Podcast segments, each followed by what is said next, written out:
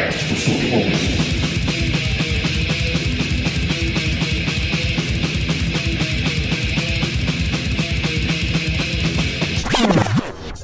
Pois é, né? A gente, primeiramente, de novo, agradecer o pessoal que tá aí no chat aí, né? Peraí, vamos fazer do jeito certo aqui. Peraí, peraí. Vamos Vamos fazer fazer, do jeito certo. Deixa eu fazer do jeito certo. Pausa aqui. Faz aí. Abertura.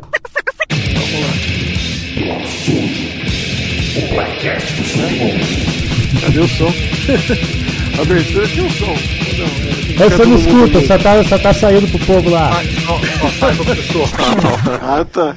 Salve, salve! A gente acabou de começar o programa agora aqui. Esse aqui é mais um Doc Sujo. E hoje a gente tá aqui, eu e o meu mano Gil. Firmeza, Gil? Mais uma vez. Tá Firme, firme. Boa noite pra geral, boa noite pra quem tá na Rap Life, boa noite pra quem tá na Twitch, boa noite, bom dia, boa tarde pra quem for ouvir depois aí no podcast.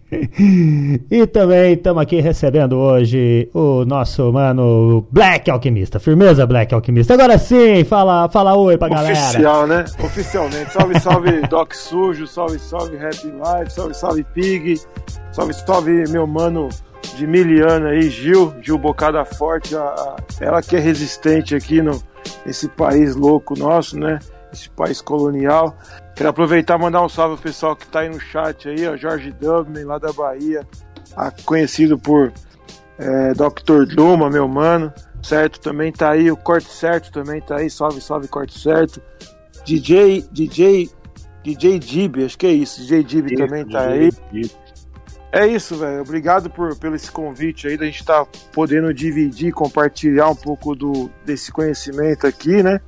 E é isso, vamos lá, vamos contar a história, vamos trocar ideia, tamo aí pra isso. É isso Bora. aí. Lembrando aí, quem tá escutando agora essa parada, quem for escutar depois, o programa agora, o Doc Sujo, ele é gravado ao vivo pela twitch.tv barra Doc Sujo, retransmitido pela happyliferadio.com e pelo bocadaforte.com.br. A gente tá fazendo aí essa empreitada louca aí, que eu fico aqui perdido nos programas na hora de fazer tudo aqui. Mas quem estiver escutando aí depois, compartilha essa parada aí com, com nas suas redes sociais, não precisa ter vergonha não, e isso aí é a maior força que você dá pra gente no momento. E se quiser dar uma força de outra maneira também, os links estão todos no post.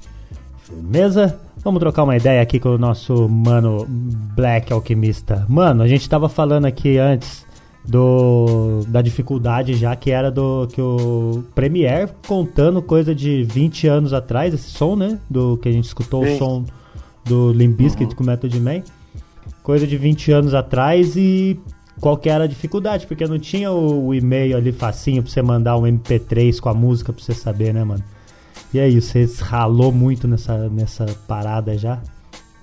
Então, né, assim, é, quando você. Vou até ter que contar um pouquinho da história até então das máquinas, né?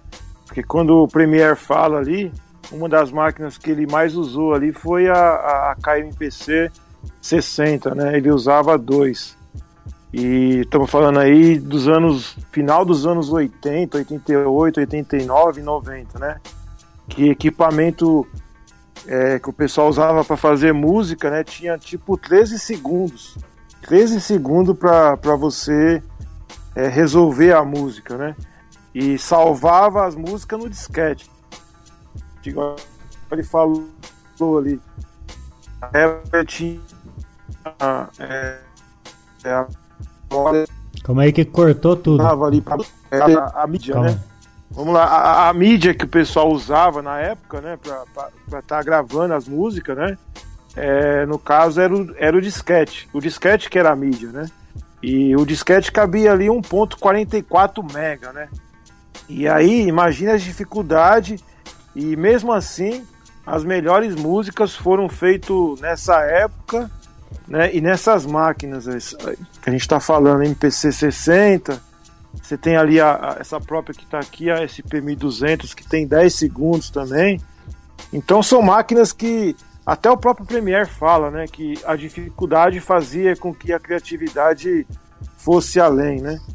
É, uma das situações que a gente ouve falar e que a gente acompanha da história, como as máquinas tinham pouco tempo, o pessoal se ampliava na rotação 45, né, para ganhar tempo. Né? E aí depois baixava o tom, né? Se baixava o tom aqui nesses, aqui nesse, nessa régua aqui da, da SP aqui, e aí você chegava, você chegava no, no, no som que você queria ali, no tempo que você queria. E muitas, muitas coisas foram feitas desse jeito, né? Lembrando também que é, a gente está falando de uma época que assim é, as primeiras produções eram loopings, né? Depois que começou algumas técnicas que a gente conhece, que é usada até hoje, que é o, o chopper up, que é o chopper, o chop, né? Que é o, é o corte, né? Que começou, teve aquele problema de direito autoral e aí os caras inovou de novo, sampleando, né? Que a, a base do, do hip hop sempre foi o sample, né? Até o Nuts fala que é, nós somos criminosos, né? É. é. Mas assim, é, com essa situação foi se inovando o jeito de trabalhar, mas assim, a base sempre foi o, o sampler, né? A amostra. E é isso aí, tem toda uma história que a gente tá vendo hoje acompanhando, porque a internet está aí. A internet trouxe muitas curiosidades que a gente até, até então a gente nem sabia. Algumas das, algumas das informações a gente via através de revistas, né? A The Source, tem, tinha uma outra Happy News, se eu não me engano. Tinha várias revistas que, que algum, algumas pessoas acabavam traduzindo ali e a gente tinha algumas informações, né? Mas assim, a técnica mesmo, a gente veio saber mesmo as técnicas de, de, de produzir é, recentemente, que posso dizer, né? Tipo, uns 15 anos atrás aí. Mas, mano, a história tá aí, né? A música tá aí. As melhores coisas que a gente mais curtiu, que a gente mais gosta, foram feitas nessas máquinas aí. Né? E, e qual que foi assim o, esse, esse primeiro contato seu? Foi quando esse primeiro contato seu para fazer a produção? Como que despertou isso em você? Então, assim, é, eu, eu particularmente, que nem eu já teoricamente, assim, na minha família, que nem o meu avô, ele, ele, ele fazia já alguma coisa assim, tipo é, instrumento musical, né? Tipo, ele fazia flauta de bambu, assim. Então, essa questão musical minha, né, já teoricamente já vem de família, assim. Meu pai, ele, meu pai, ele toca viola, né? Meu pai tinha um carreiro e pardinho, assim, ele tem todos os álbuns, assim. Então, musicalmente, minha formação musical, né, desde pequeno, assim, eu já eu já, já, já vi ali meu pai tocar viola, né? Meu, o meu avô também, né? Meu avô, a gente somos aqui de São Paulo, interior de São Paulo, Franca, né? E só que a gente foi criado aqui em São Paulo tal. Mas assim, sempre a música teve presente, né?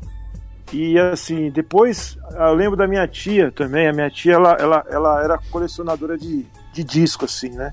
E aí foi um dos primeiros contatos e referência minha, assim, na, na questão de disco, né? A minha tia tinha bastante disco tal, assim, Michael Jackson, eu lembro que eu conheci através dela, né? É, Marvin Gaye, vários artistas assim da, da, da, soul, da soul music, da black music, né? Eu lembro que eu conheci na casa dessa, da minha tia, dessa minha tia. Aí depois, né, eu lembro que é, gente que, que 70, né? A gente a gente viveu aquele boom do, do né, dos filmes quando vieram para cá, tal. E assim, antes de eu produzir até então, a minha, a minha o, meu inserimento na, na, nessa questão musical até então, eu passei ali do break, né? Eu vi a época do quando lançou o álbum do o próprio álbum do Michael Jackson também, né? Aquelas aquelas batalhas que tinha também, tipo dos breakers aqui no Brasil, aqui, né? O Raul Gil, eu lembro muito de ter acompanhado isso daí nas tardes de sábado tal. E aí depois também quando algum, alguns flashes de alguns filmes, né? Quando Beat Street, assim, né? Algumas coisas, né? Tô falando de uma época que eu tava ali nos devia ter uns 13 anos, sei lá. Algo desse, algo desse tipo, assim, no máximo, assim. E aí, tipo, a, a, a minha dança, né? Essa questão do break dance aí.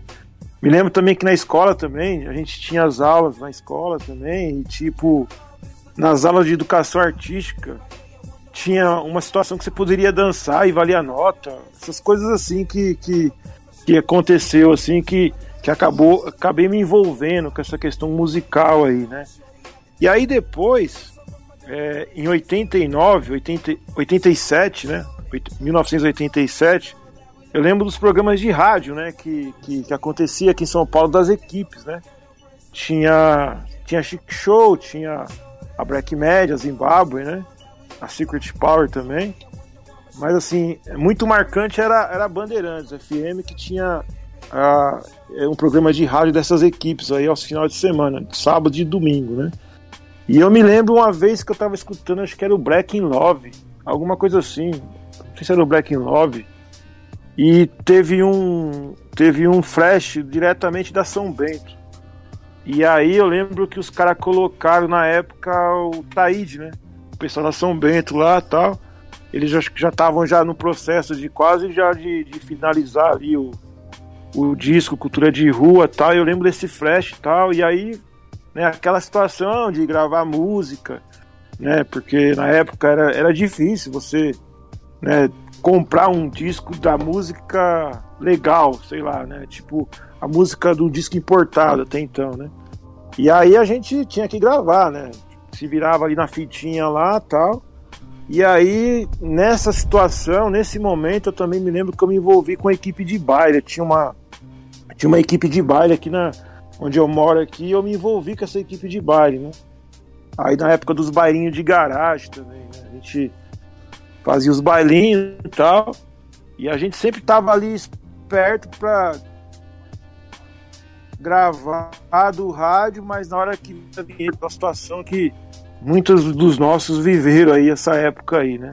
E, foi isso, assim, né? Essa foi, esse foi o primeiro momento assim musical.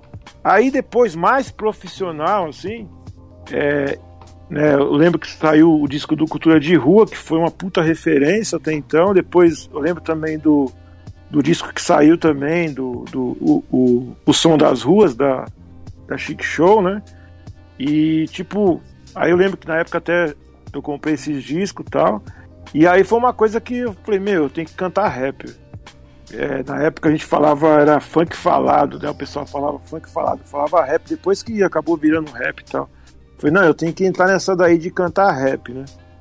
E aí na, eu vivi uma época que tinha as equipes aqui também no ABC, né? Que eu sou de São Bernardo aqui e tal. E eu lembro que é, os caras dos bailes até então, eles começou, eles viu que estava tendo um público, né? E aí começaram a fazer uns, uns eventos, né? Um, além do baile até então, os caras começaram a promover um concurso de rap, né? E acabou virando moda isso daí das equipes até então. A Chic Show já fazia, a Zimbabwe já fazia também, a Cascatas também já estava fazendo, né? Até saiu aquele primeiro álbum de rap, né? Que a gente sabe que, né? tem aquela briga, né? O Gil vai falar aí se é ou não. Mas existe uma, existe uma briga desse álbum aí. Mas assim, até onde a gente sabe, esse álbum acabou sendo o primeiro álbum aí de, de rap até então, né? Era uma coletânea. E aí eu lembro que começou por aqui estourar várias situações desse, desse, desse, desse mesmo segmento aí, dessa mesma situação de ter é, os concursos de rap, né? E aí eu me envolvi. Me envolvi em 89, é, tem um lugar aqui em São Bernardo que chama Esporte Clube São Bernardo. E tava tendo o Fast Rap 89. Pra você ter ideia, Pig, nesse palco tava Rap Hood, tava o nosso mano finado JL, né, finado JL também tava nesse daí. É, o DJ Negralha também tava. O DJ Negralha na época ele cantava. DJ Negralha que toca no Rapa também, uhum. tava também. E assim, várias, várias, várias pessoas assim dessa época aí. Né? Eu lembro também que a Ieda, é, na época tinha um grupo que chamava Paradise, a Ieda Rios, né? E também tava também, mas ela, eles estavam como, como jurado até então. O Mike também, Mike Pepeu tava como jurado também. E aí foi assim, esse foi meu primeira, minha primeira situação ali, né, num palco assim, né, como MC, né?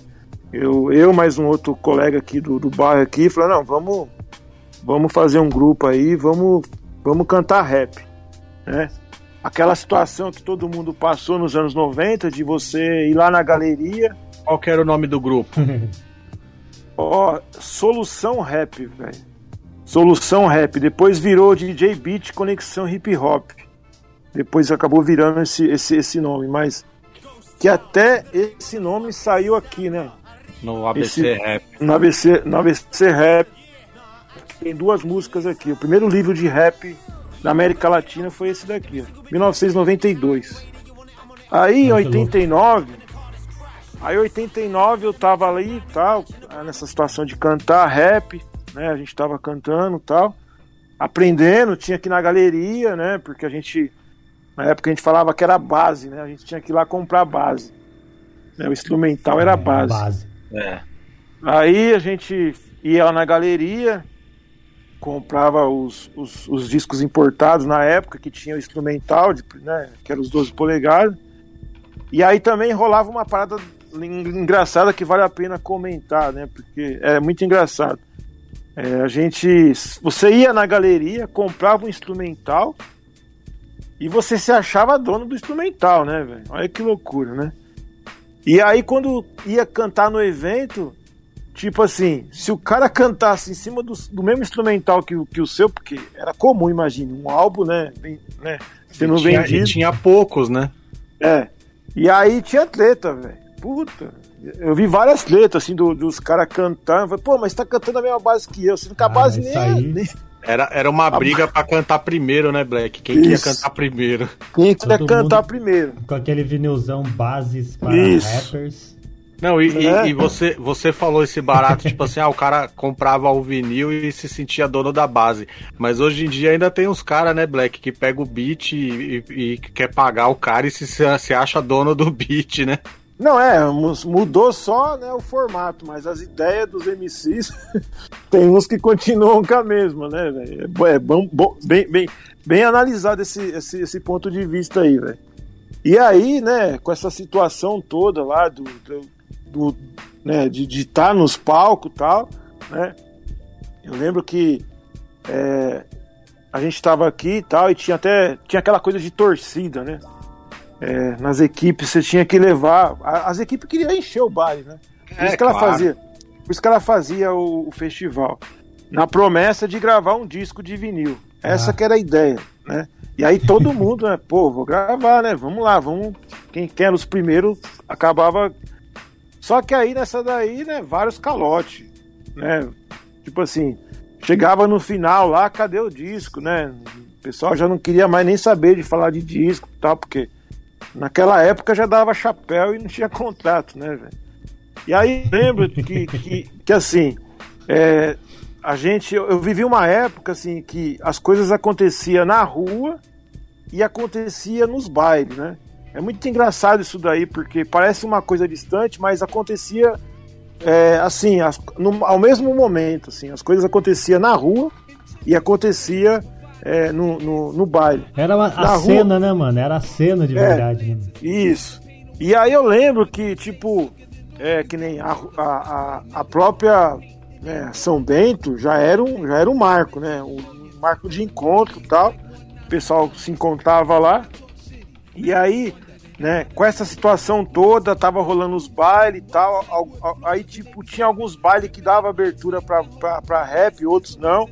Tinha uma situação assim que o cara fazia o concurso de rap, mas não tocava rap nacional. Tipo, isso aí também era um tabu também que, que rolava na época também. Outra coisa que, é, que também que é muito engraçado, você pagava pra entrar no baile, pra cantar no baile, Pode crer. né? Isso aí era uma realidade. Outra coisa que eu lembro, assim, eu lembro de uma vez aqui em São Bernardo que a gente ficamos invocado com isso daí, né? velho? Pô, nós vamos cantar, velho. E vocês querem que a gente pague? Aí os caras inventou uma credencial. Uma credencial pra quem ia cantar. Então a gente. Só que nessa daí, né, mano? Imagina, todo mundo começou a. a emprestar. O cara A entrava, credencial rodava pra todo mundo, é. rodava pra todo mundo.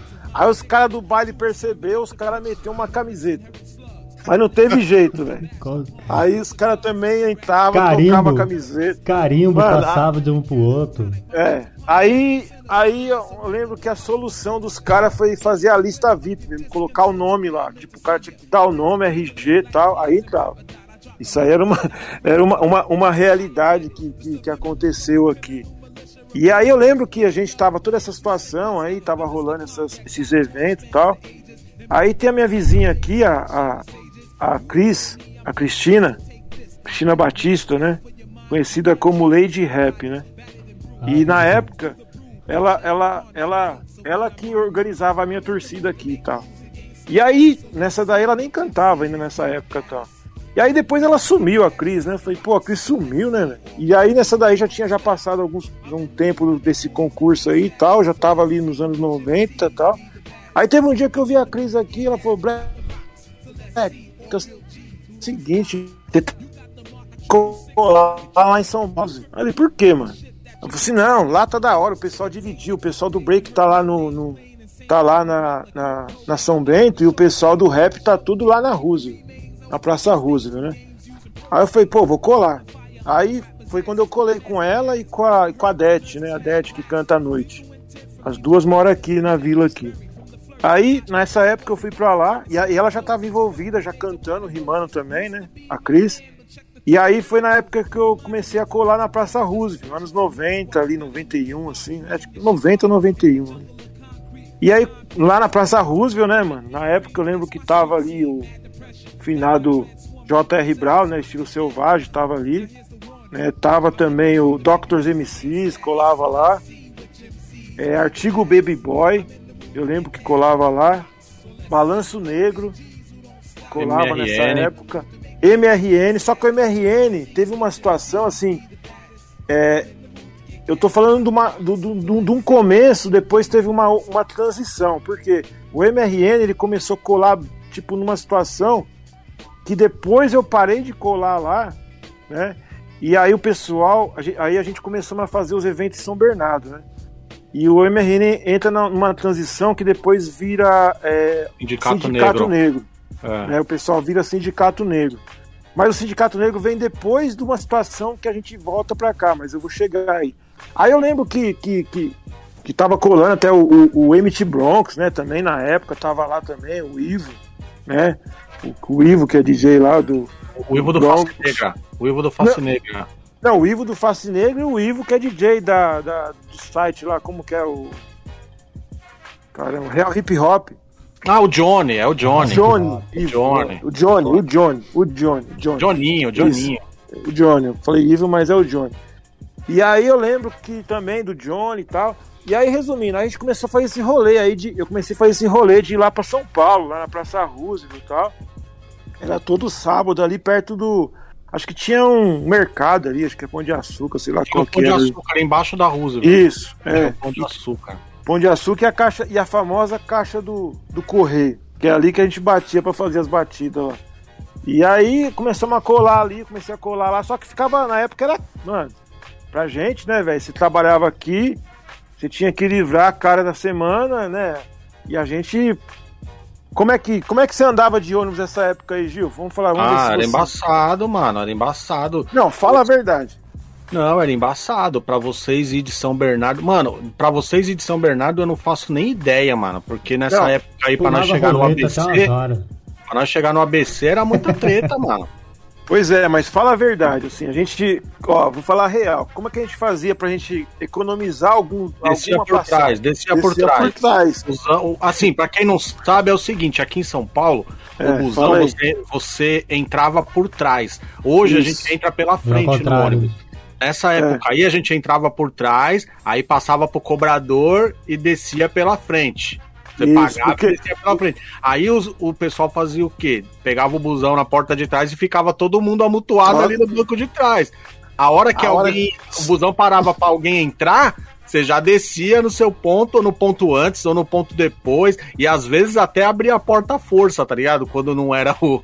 Não era Sem- o. É, não parava no pagar. seu ponto, sem pagar, tá A gente ligado? saía de São E- José dos Campos pra fazer, para ir pra São Paulo desse jeito aí, meu amigo. Os office boy, né, mano? Os office boy juntava vários office boy, mano, e ficava tudo sentado lá atrás pra, pra economizar o passe, né, mano? Pois é, nessas aí, nessas aí.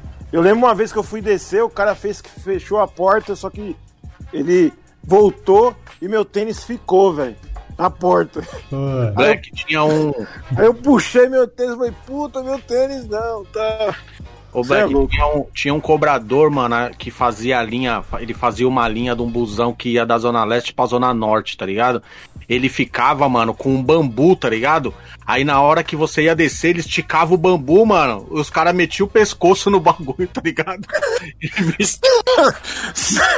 Loucura, Sério, mano. Porque você lembra? Você lembra que os caras começaram a construir os busão é, com o cobrador mais perto Mais da porta trás, de trás? do lado da é, porta. mais perto da porta de trás, tá ligado? Mano, o maluco ficava com o bambu. Aí nós pegava com ele, nós já conhecia. Falava, mano, fica esperto, esse cara ele tem um bambu. Então na hora que você for descer, você já desce abaixado, tá ligado? Você já desce abaixado porque ele vai. Sabe aqueles cobrador, cobrador metido a, a Charles. Bronson, mano? Com a manguinha assim, ó. Com a manguinha dobradinha, tá ligado? Lembro, Ah, sim.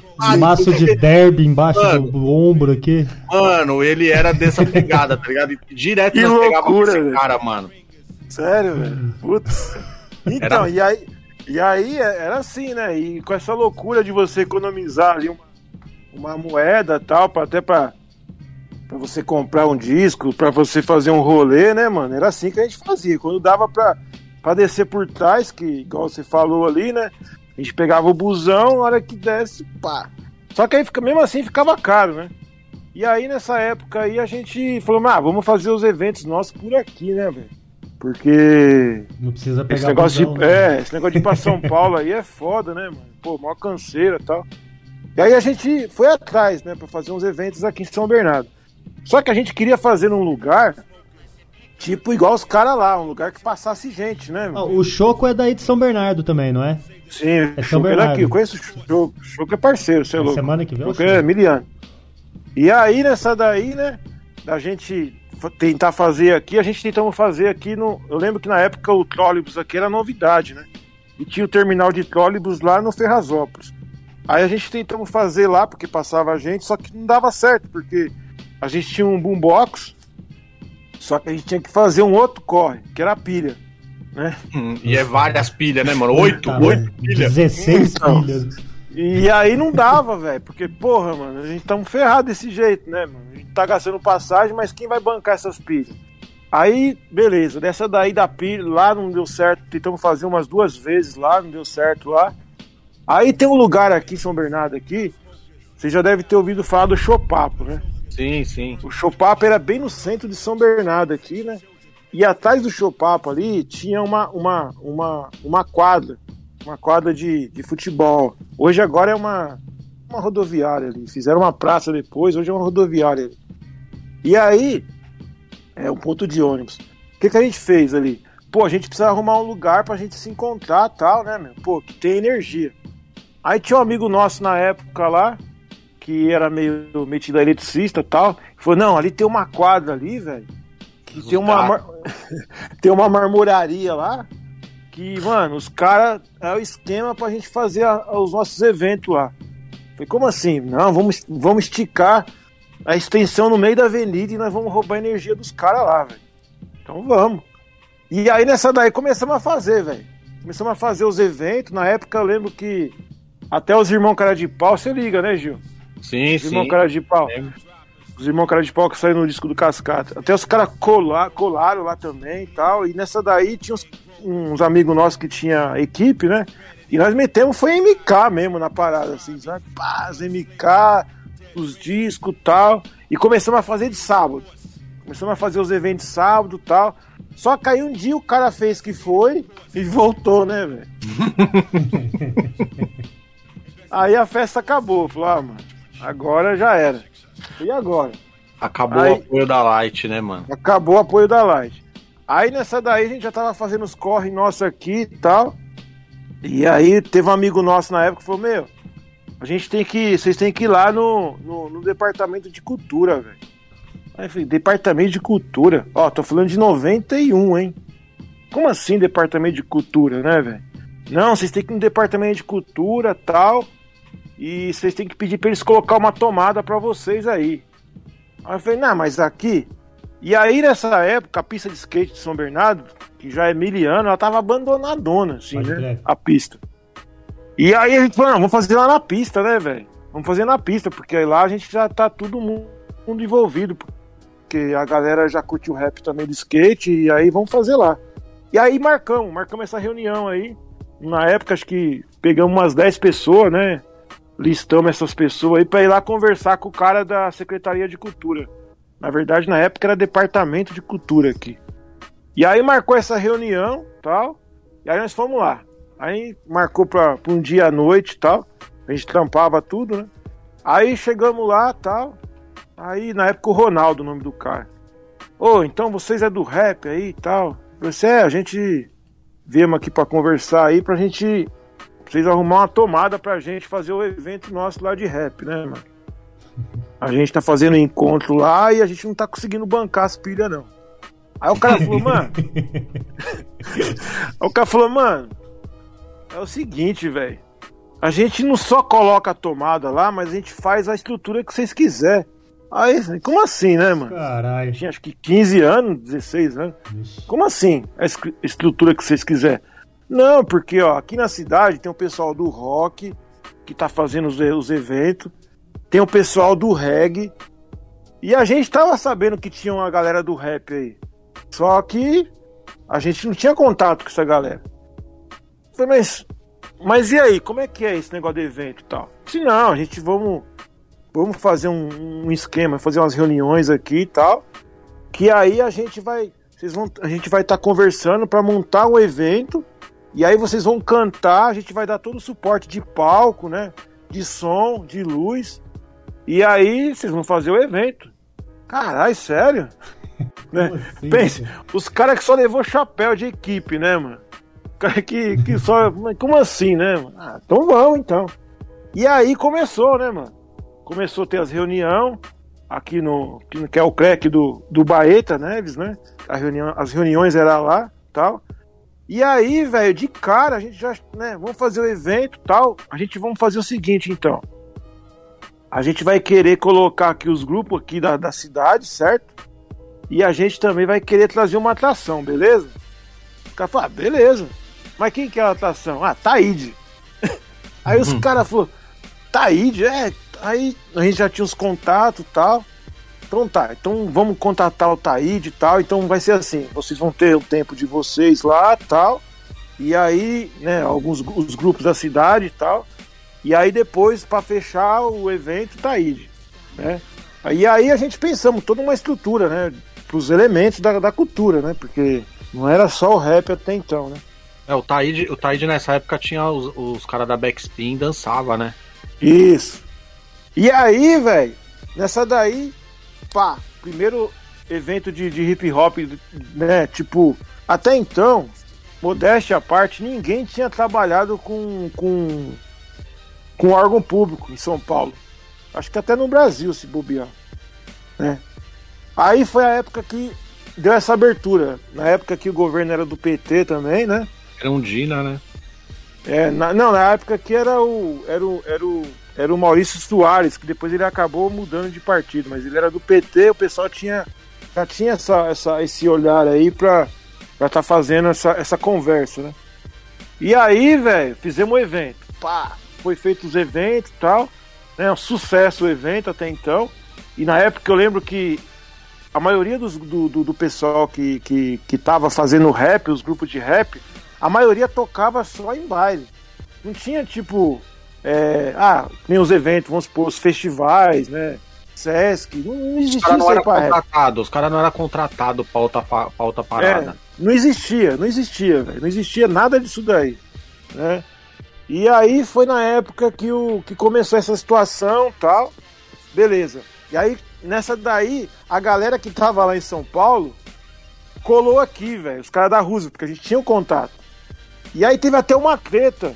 Uma treta, mano, acho que foi com o Johnny até. O Johnny veio aqui, o Johnny era folgado pra caralho, né, mano? O Johnny, é o Johnny. E aí teve uma treta nesse dia aí, velho, do evento aí, acho que foi no segundo até então. E aí começou, os eventos nossos começou a bombar aqui e tal, e tipo, aí depois a gente, não, a gente vai querer raciona- racionais agora. Aí os caras trouxeram racionais, né? E aí foi crescendo toda essa questão aí de. E aí foi indo esse, esse, esse meu lado aí de MC, né? É, até aí foi esse lado aí. E aí, a partir dessa situação aí, eu me lembro que é, uma pessoa que se aproximou foi o Nino, o Nino Brau. Que inclusive ele é meu padrinho de casamento, né? O Nino Brau. E o Nino já vinha de uma época que ele viveu a época dos bailes. Né? O Nino ele viveu toda aquela época dos bailes e tal, né? É, do soul, né? E ele, e ele, e ele tava. O Nino ele sempre foi uma pessoa que ele, ele sempre registrou, né? Os momentos. Coisa que a gente não fazia, né, mano? E muitas das coisas que eu tenho assim, eu, eu agradeço o Nino nessa questão de foto, porque ele era o cara que tirava foto, né? Outra coisa, ah, vou mandar e-mail. Não, o Nino tinha caixa postal do monte de gente, assim, sabe? Que vinha no. Que vinha no, no- nos discos lá, ele se comunicava com os caras tal. E aí, né, nessa situação, aí teve um dia que o Nino se aproximou e, e me mostrou umas fotos. Eu falei, pô, como assim, velho? Você tem umas fotos minhas, né, velho? Falou, não, eu já tô, eu já tô, eu já tô acompanhando vocês O aqui. Nino, o. Nino já era, o Nino já era paparazzi, mano. É, nessas aí, né, velho? Aí eu falei, como assim, né, mano? Você tem as fotos? Eu falei assim, não, não velho. É porque, assim, eu, eu, eu já venho já na pegada lá do, do, do funk soul, dos bailes e tal. Ele começou a contar a história dele, da- das equipes e tal. Eu falei, pô, que louco, né, velho? Falei, mas, mas e aí, você canta rap também? Ele falou, não, eu sou, eu sou dançarino de funk soul, né? E eu sou colecionador. Vamos lá na minha casa. Aí, beleza. Aí, a hora que eu chego na casa do Nino Brau, velho, ele começa a arrastar as caixas de disco assim, ó. Aí começa a colocar os discos. Na época já, já, já, já, já pescava algumas coisas de, de, de original, assim, né? E aí ele. James Brown, né? É, mano, é, tipo Marvin Gaye, né? Mano, só, só os classicão, Lynn Collins. Falei, caramba, aí, aí eu já ouvi o disco e já, já vinha de cara assim, Public Enemy, porque na época o Public Enemy sampleava bastante coisa assim da, de- dessa galera, assim, né? Aí eu falava, caramba, velho, você tem tudo isso daqui, isso aqui parece Public Enemy, isso aqui. Falei, É, então, isso aqui é os discos que eu já compro da época tal. Eu falei, porra, né, mano? E aí foi, foi desenvolvendo e desenrolando essa situação aqui no ABC, aqui em São Bernardo, né? E aí depois, quando foi, a gente saiu, trouxe Racionais, teve vários grupos aqui da cidade. Paralelamente, estava acontecendo o Chopapo. O Chopapo também tinha os eventos, os festivais. Então a gente. A, cena era o seguinte: tinha a, situação do baile, que era do domingo. Só que no sábado, geralmente estava tendo um encontro, um evento de hip hop nosso aqui. A gente estava fazendo alguma coisa entre nós, assim. Né? E aí, depois dessa situação tal, né, veio Racionais também. Eu lembro que na época os caras contatou foi o, o Milton Salles, que era empresário. É. O Milton Salles, que era empresário do Racionais na época. E aí eu lembro que os caras contatou, trouxe Racionais e tal. E aí, com essa evolução toda, a gente chegamos pros caras aqui, né, meu? Falei, ah, agora a gente tá podendo, né, mano? Já, agora a gente quer fazer um disco, velho. A gente já tinha levado o calote dos caras, né? Aí os e aí, assim, na prefeitura tá, tá, tá do nosso lado, vamos embora. Aí nessa daí que nós chegamos pros caras pra fazer esse disco, os caras falaram assim. Aí tinha estourado aquela, aquela bomba do, do Bismarck. Do, sample, do, né? Do sample, do direito autoral lá, do Bismarck e acho que do. E É acho que do De La Soul também, alguma coisa assim. Bismarck foi o primeiro, né? Foi o que deu Foi. o pé, né, mano? E aí, nessa situação, a prefeitura falou, pô, meu, não dá pra gente trabalhar com vocês assim, porque vai ter, vai ter problema, porque tá tendo problema aí e tal. E aí o cara falou, pô, por que que vocês não fazem um livro, velho? Aí a gente falou, livro, né, mano? Como assim, né? Não, um livro de, das músicas de vocês, né? A gente, sei lá, a gente arma um- uma situação aqui que cada grupo que está envolvido aqui traz duas letras de, de rap, né? E a gente vamos publicar, a gente registra na Biblioteca Nacional. Só que tudo isso aí que eu tô falando para você, para nós era novo, né? Biblioteca Nacional. É, porque é uma obra e tal. E aí foi aí que, que começou toda essa situação, né? Aí a gente, ah, então vamos fazer esse livro então. E aí começou toda essa situação de estar de, de tá coletando é, as letras, né? Só que na época existia uma, uma, uma, uma situação que era a seguinte: desse livro só ia participar quem colava nas reuniões. Entendeu? E aí tem até uma treta. O, o Dexter, eu conheço o Dexter miliano, né, velho? Desde quando era Snake Boys. E aí tinha uma treta que foi o seguinte: até o Dexter fala que ele não foi convidado pro livro. Só que ele não colava nas reuniões, velho. Você tá entendendo? Então, essa que era, essa que era a situação que foi que foi acordada. Que foi acordado. Era o critério, era, era o critério para participar, era o critério né? da parada. É, entendeu? E aí nessa daí, todo mundo tinha que levar as letras lá, e o cara ia fazer uma revisão, só que ele ia manter o máximo que, que, que, que pudesse a, a originalidade ali e tal, porque tem a questão de concordância, não sei o que e tal, mas ia manter o máximo que desse. E aí, aí nasceu esse livro, né? 1992 nasceu o livro ABC Rap aqui. Que é, um, é o primeiro livro que foi base depois para um monte de, de, de, trabalho acadêmico aí, né? Que eu também participei também, que eu vou falar um pouco depois também. Mas aí nasce, nasce, nasce esse livro, ABC Rap, 92, e no lançamento desse livro a gente falou, não, agora é o seguinte.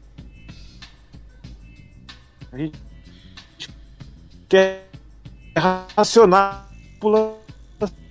Foi que deu uma travada, também deu uma travada. Uma travada, Foi uma da travada. tá aí no momento do livro ABC Rap. Então, e aí em 92, né, teve o lançamento do livro ABC Rap, que foi o Racionais e o, e o Taíde, né, no lançamento, e os grupos da cidade. né. E aí, depois dessa situação aí, toda aí, em 92 tal, mudou a administração, aí nós ficamos vendidos, né, porque ninguém mais queria falar com a gente, com o rap aqui, né.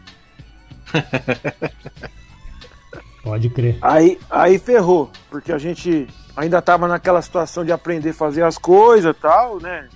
Ali na maioria 17, 18, a gente ainda tava aprendendo a fazer as coisas.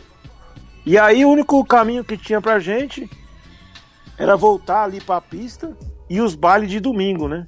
Os bailes que, que, que sempre teve aqui até então tava tendo ainda os bailes, porque depois isso acabou, é, os bailes acabou também sendo é, encerrado, né? A gente sabe por quê também. Mas aí o que aconteceu?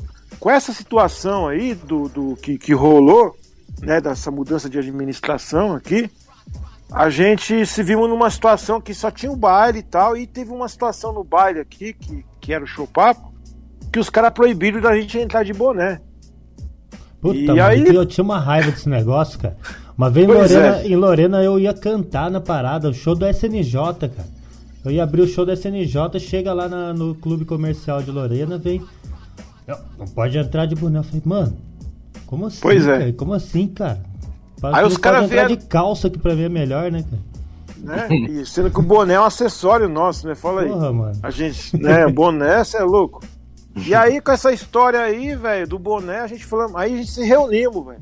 Não, a gente tem que conversar com esse cara aí, velho, esse dono desse baile aí, porque ele vai ter que liberar a gente pra entrar de boné.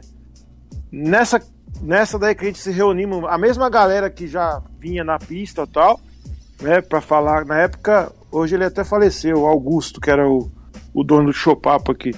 Aí a gente falou, não, mano, você vai ter que dar o seu jeito, aí a gente levanta o boné, faz o que você quiser, mas nós vamos ter que entrar de boné, mano. Os caras falam ter- que os caras falavam pra usar o boné pra trás. Então usa o boné pra trás É. que é pra ver a sua cara. Pois é. Aí, aí nessa situação, com essa, com essa, né, com essa demanda nossa aí, aí a gente falou, não, a gente tem que, a gente continuar unido aqui e tal, e a gente tem que começar a ver, né, para fazer os eventos nossos de novo, e tal. E aí foi a época que, que nasceu a posse Raúça, né? A posse Raúça que, que nasceu dia 20, 26 de 26 de junho de 93. É, 26 de junho de 93. Nessa da, da, da, da Raúça, né? Eu lembro que a- antes o nome até ia ser ABC Rap, o nome da posse. A gente aí. é, foi uma época que as posses estavam já em, em destaque até então. Lá fora a gente via falar muito de posse, né? Aí a gente falou, não, vamos fazer uma, uma posse aqui também, porque aqui já, já, já, já se vinha falar da Aliança Negra também, né? Tinha, tinha a. Como é que é o nome da. Conceito de rua, né? Uhum. E aí a gente falou, não, vamos fazer uma posse também. Já tinha também o pessoal já que depois apareceu lá, que é o Sindicato Negro também, que Também. era, era como uma posse também. E aí a gente falou, não, vamos fazer uma posse. Aí na época a gente ia chamar de posse raúça, né? Nessa de, de, de, de chamar posse, posse raúça, tá, é, ia chamar ABC Rap. Nessa de chamar de ABC Rap e tal, a gente estava bem envolvido na, com, ali com, com a questão racial nessa época aí. Foi a época que apareceu os filmes aqui no Jack City, né? Apareceu Boys in the Hood, apareceu também o, o, o filme do Malcolm X também, né? Essa época aí que a gente tava, já estava bem assim envolvido com essa questão racial. Public Enemy tava estourado assim, né? Tipo, várias situações racial ali. E aí teve um amigo nosso que era do MNU aqui de São Bernardo, o Queto, e ele falou, falou, pô, meu, por que vocês não colocam Raússo? Aí a gente não, sabia, né? Até então a gente tava atrás de informação, aí ele explicou, falou assim, mano, os Raússa, né? O povo Raússa, né? é, que veio lá da, da guerra dos da, a guerra dos Malê lá na, na, na Bahia, né, toda aquela história de resistência e tal. E tem a língua raúça também e tal. Aí ele falou toda aquela a- a história do, do- da raúça, né? Que eram muçulmanos e, e tal. Aí a gente falou, pô, meu, da hora esse, essa história e tal, né? Pô, bem, bem a nossa cara, assim, de, né, da, da, da nossa situação aqui. E aí a gente adotou esse nome, Posse Raúça. Só que aí, como a gente estava vivendo nessa época aí de descobrimento, de filme, de debate, né? Eu lembro que o Boys in the Hood, você lembra, Gil? Boys in the Ah. Hood, o Boys in the Hood foi, foi o lançamento foi lá no, no, no- como é que é o nome daquele cinema lá? O, No É, centro? No centro? no centro, ali perto da galeria, cara. É Marabá. No, no Marabá. Marabá. na Ipiranga. No Isso. Marabá. Até teve o show do MT Bronx esse dia aí. Eu lembro da gente ter visto esse filme lá. O filme do Malcolm X foi lá na, na esquina da, da, da Augusta a- também a gente assistiu né? tava bem assim da, dessa questão racial assim lá de fora e a gente tava é, faminto aqui pra saber assim né e aí nessa época a gente precisava de um lugar pra gente se encontrar né velho a gente precisava se encontrar e eu lembro que aí o, surgiu o projeto Meninos e Meninas de Rua né vocês devem ter ouvido até falar esses dias aí Que que estavam tentando, ia ser despejado, né? É, ex- tá, a- a- já tá, tá feito já até a- a- essa situação aí, só que ainda não, não foram para lá ainda. Mas na época foi o projeto Meninos e Meninas de Rua, que é aqui no São Bernardo, que acolheu a gente, com espaço pra gente estar. a gente via os filmes, aí a gente, a gente entrava em alguns debates e tal, e fazia também os eventos e tal.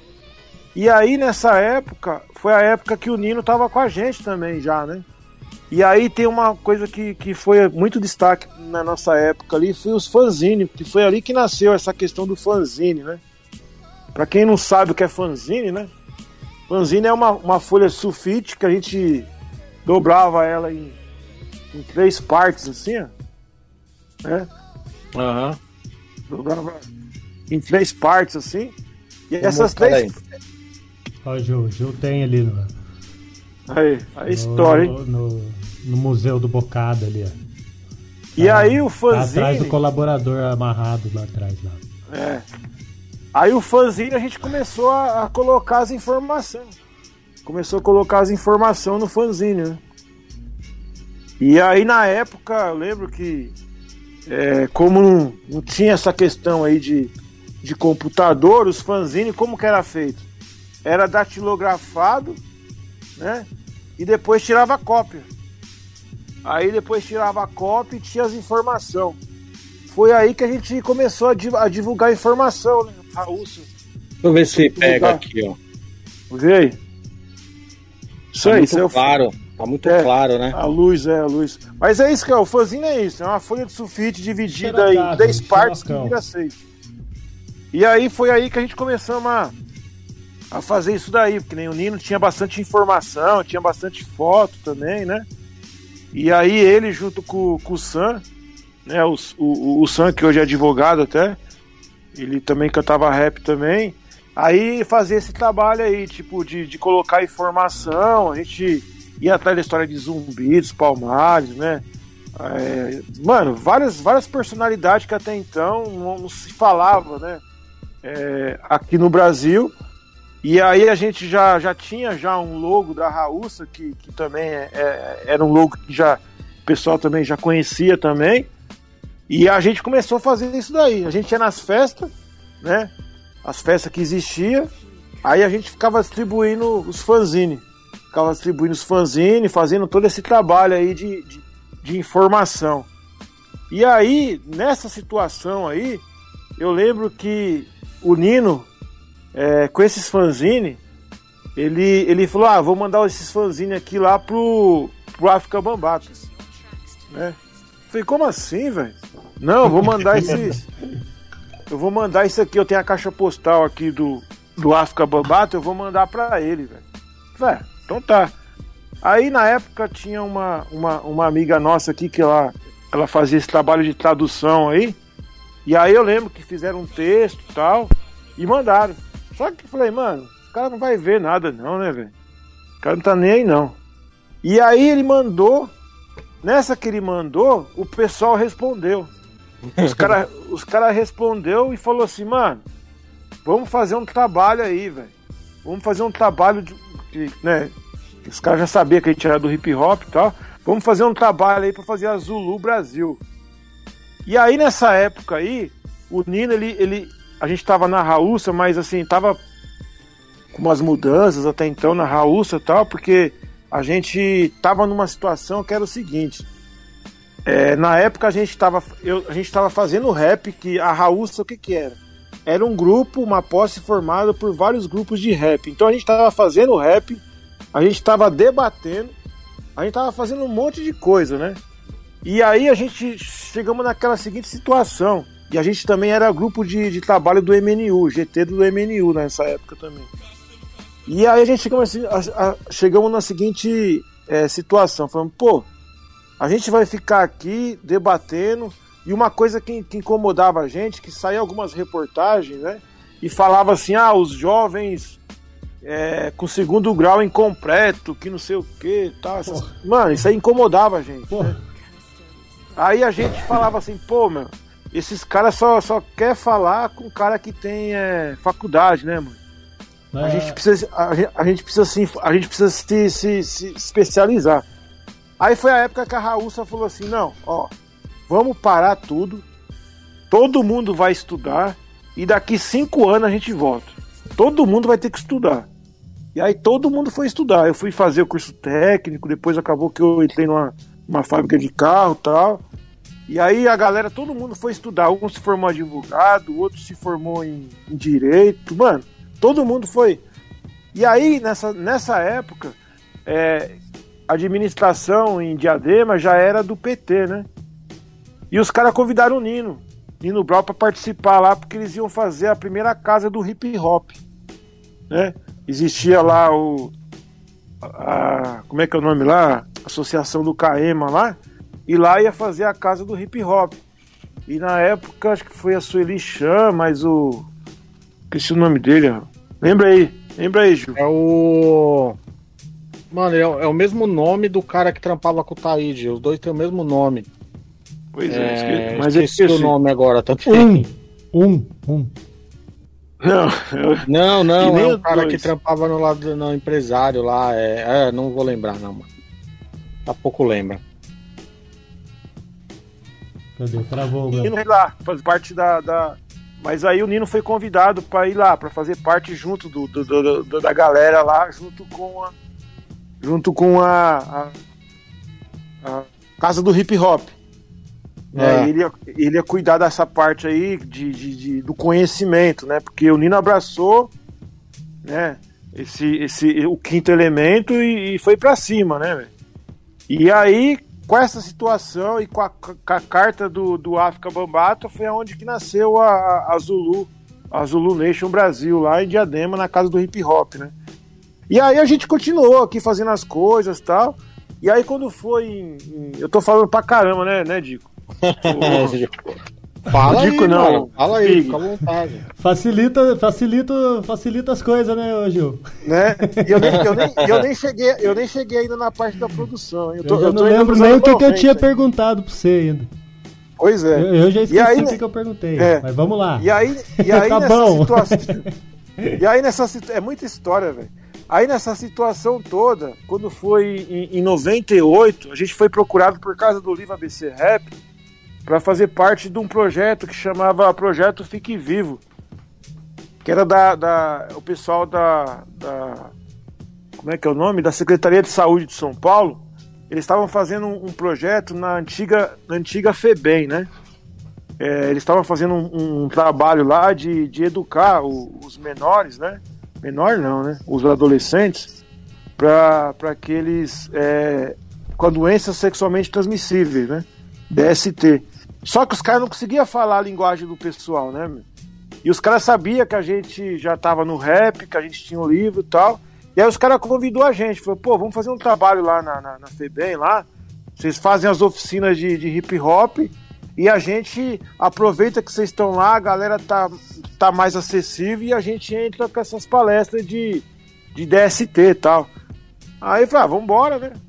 E aí na época os caras pagou pra gente e tal, e foi aí que nasceu umas oficinas de hip hop lá na, na antiga FEBEM, né? No Tatuapé. Aí a gente todo sábado tava indo lá na FEBEM e tal, aquela coisa da FEBEM, a gente começou a fazer todos os elementos. Na época a gente convidamos o Oswaldo Faustino para fazer um, um trabalho junto com a gente. É, tinha um- um- uma, uma peça de teatro do, do Oswaldo. Você lembra dessa peça, o, o- Era, eu, eu lembro de uma peça do Eugênio Lima, não sei se era a mesma. É, então, tinha uma peça que até o Dandan participou também, a galera toda ali. É, essa peça é, é uma peça de, de teatro dele que estava envolvido hip hop e tal, e a gente já sabia, já sabia dessa peça aí. Não e era, aí ó- gente. era ópera, não era ópera alguma coisa? Não, não, era uma peça de teatro mesmo que tinha. Não, os mas não era elementos. esse nome, mas não era esse Não. nome, ópera alguma coisa? Porra, Se você liga- me fez, não, fez se eu me lembrar ligar, de, um- de uma parada que tinha do Mos Def, hip hopera, lembra, dessa fita? Um, Sim. um negócio Sim. legal que eu vou baixar pra ter aqui depois. Acho que é Se Liga Mano. Se é, liga, se mano. liga, mano, se liga, mano, pode crer. Se liga, mano. Aí, é, é, é, aí ele começou, eu já- a gente já sabia que ele tinha essa, esse trabalho aí e tal. E aí a gente deu, a ideia pro cara lá do, do, do- do- Na época do cara da secretaria. Falou, vamos fazer o seguinte, a gente faz os elementos da cultura, só que a gente também dá pra fazer uma peça de teatro. Porque eu já tem uma peça que o cara fez aí, um amigo nosso lá, e, pô, foi da hora. E aí, na época, o Oswaldo Faustino foi com a gente na FEBEM também. O Nelson foi com a gente, porque na época a Raul você não tinha b-boy. Aí eu lembro que foi o Nelson e o Marcelinho, acho que também foram também lá para dar aula de, de, de, de, de b-boy. E aí a gente começou a fazer ali em 98, fizemos esse trabalho. Aí também na época o Derek, você conhece o Derek Pardo, né, o, o Gil? Sim, sim, o Derek ele escreveu, ele escrevia pro Bocada. Então, o Derek ele participou lá com a gente, ele até documentou tudo lá, na época ele tinha acabado de vir lá de Illinois, ele estava aqui acompanhando. E aí foi essa época que, que nós começamos a fazer lá, né? Mas antes disso daí, tinha já rolado o livro da, da Elaine Nunes, que foi o primeiro livro de, de falando sobre as posses, né? Que, É um trabalho acadêmico, trabalho né? Não foi o dela. acadêmico, isso. Que foi o, o. Como é que é o nome? É hip hop, educação, hip hop é educação. E aí É. já foi na, na, na USP, ela tinha feito esse trabalho, a gente participamos e tal. Né? E aí depois rolou esse da FEBEM. Aí a partir dessa grana da FEBEM, né? Nasce isso daqui, ó, que o Gil conhece bem. Alquimistas. Alquimistas. Alquimistas, que foi o meu último grupo, que já tinha participado de outros e tal. Alquimistas é um grupo da posse Raússo, né? Que na verdade eu tinha um grupo que chamava Eniclan na época, né? E aí tinha o, o, o Postura Ofensiva e o Mira Direta. E aí, na época, a gente falou assim: ah, vamos fazer um grupo. Na época o TEM tava estourado, né, velho? E a inspiração total foi o TEM, né, velho? para o alquimista até Mas, então. mas, esse, mas o vinil, Black, esse vinil aí saiu depois, né? É, isso aqui é depois. Isso daqui, na verdade, ó, só tem, só tem, só tem cinco só. Esse daqui, ó, eu tenho as capas aqui e só tem um Porque aqui, eu- né? Porque eu- foi eu hi-fi. Eu nunca nem vi isso aí, eu nunca nem vi de perto. Aqui, na verdade, isso aqui é o projeto pra fazer oficial, né? Se Deus quiser, vai chegar. Mas aqui, pra mostrar, é melhor, né? Mas é igual É. você falou. É igual você falou, é, foi a fita, né? Que aí, o que aconteceu? Na época, o, o Som 3, o DJ Som 3, ele já tinha gravado Operação Diamante e o Som 3 já conhecia ele já há um tempo também, né? Ele que veio lá de Andradina, ele e o Franquejara, né? Franquejara que também é conhecido bastante e respeitado aí na, na dança, né? E aí, eu lembro que a gente estava fazendo esse trabalho lá e o 3 tinha acabado de sair do Dudu. Ele trampava lá no Dudu. E aí ele falou assim, mano, tô fazendo uns trampos aí, velho. Se vocês quiserem, a gente pode conversar para negociar e fazer os beats. E aí a gente ia receber essa grana lá da FEBEM. Falei, ah, demorou. Aí a gente conversamos, acertamos. E aí foi a época que fizemos essa demo, né? Fizemos esse EP. Em 90, e- 98 pro 99. E aí, na época, a gente fizemos várias fitas cassete, essas fitas rolou. Foi pro Rio de Janeiro na mão do, do Negralha, chegou lá pro, pro Partiu, pro Partiu não, chegou no, no Marechal, porque o Marechal morava o Marechal, o Negralha e a Elza Corre. Na, na época, acho que eles moravam, era tudo, morava tudo é, próximo lá, alguma coisa nesse sentido assim. E tinha a festa que já faziam lá no Rio, né, que é o hip hop zoeira, é isso, né? Hip hop zoeira, eu É. acho. Zoeira hip hop. Zoeira hip hop. E aí, nessa daí, né? Só que o que aconteceu? É, foi bem uma época que o rap tava. é, a gente vinha numa situação underground até então, falando de outros, outro, outros temas, né? E o rap tava gangster, né, velho? É, foi a época que o rap tava gangueira ali. Pode crer. E aí, ninguém queria ouvir a nossa, nossa, nossas ideias até então aqui, né?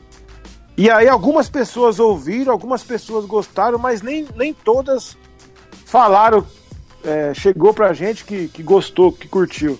E aí, tipo, não rolou, assim, a ideia, né? Não rolou.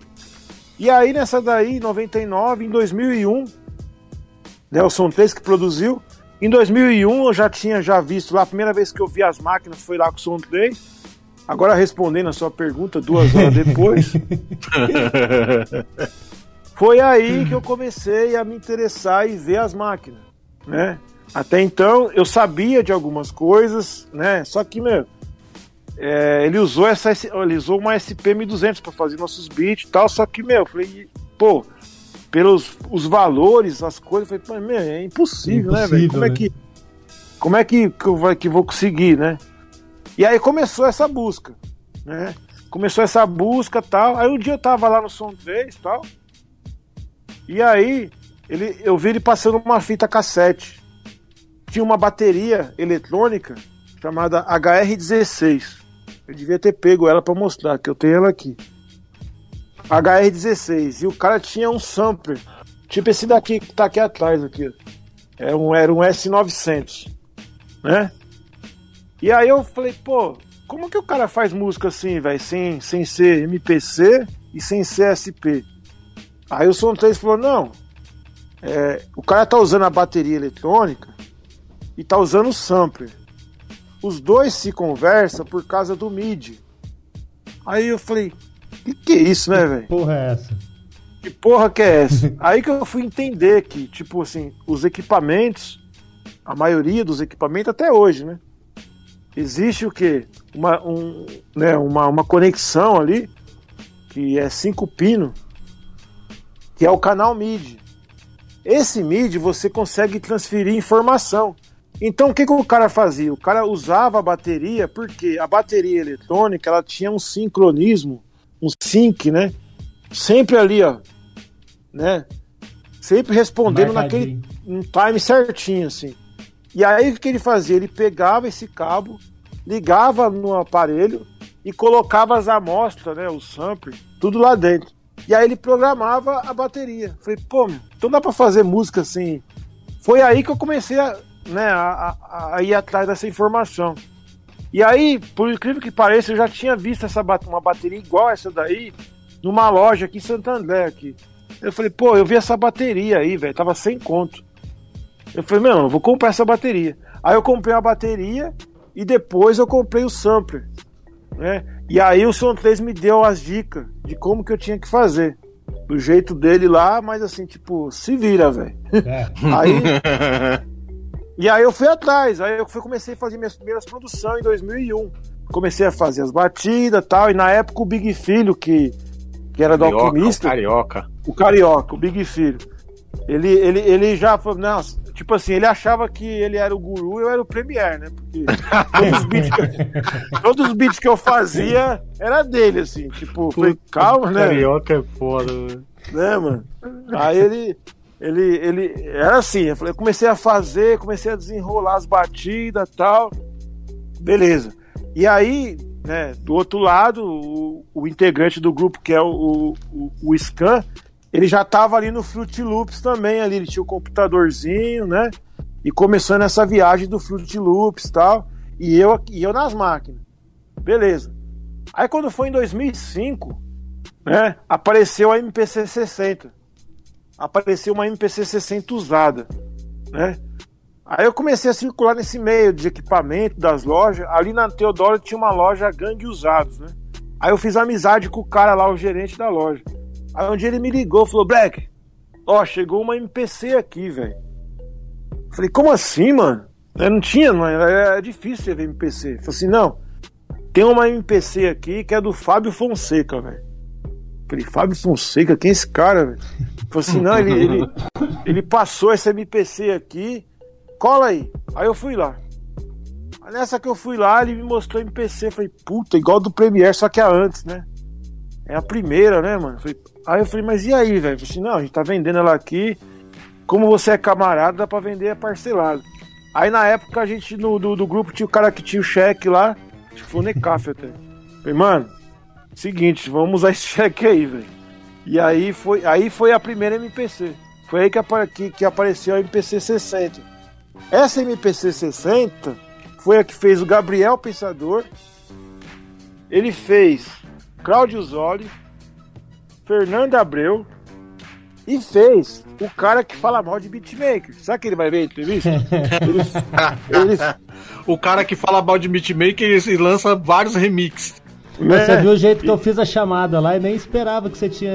Sinceramente, eu não sabia que você tinha feito ele, não. né? Mas o jeito que eu escrevi a chamada, eu coloquei. Ô Black, ô Black, só, só um recorte, só um recorte, aproveitando que você falou isso aí. Desde água, quando, aí. desde quando a gente viu algum beatmaker exigir que chame ele de músico, mano? Nunca vi. Pois é. Eu pois nunca é. vi nenhum beatmaker brigar por isso.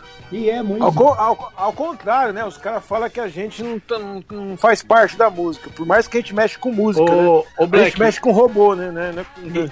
e, quem é, e quem era esse Fábio Fonseca, mano? Fábio Fonseca é um cara do Rio, um produtor. E aí, inclusive, se você pegar o disco do Ed Mota, eu O primeiro, aqui, o primeiro, eu tenho O que também. você falou do Gabriel é o primeiro É também. o primeiro Black. dele? É, pega aí pra você ver um negócio aí. Eu tenho aqui. Ô Black, o que você falou do, do Gabriel é o primeiro também. É o primeiro. O Ah, eu primeiro. tenho também. No primeiro tem o nome dele?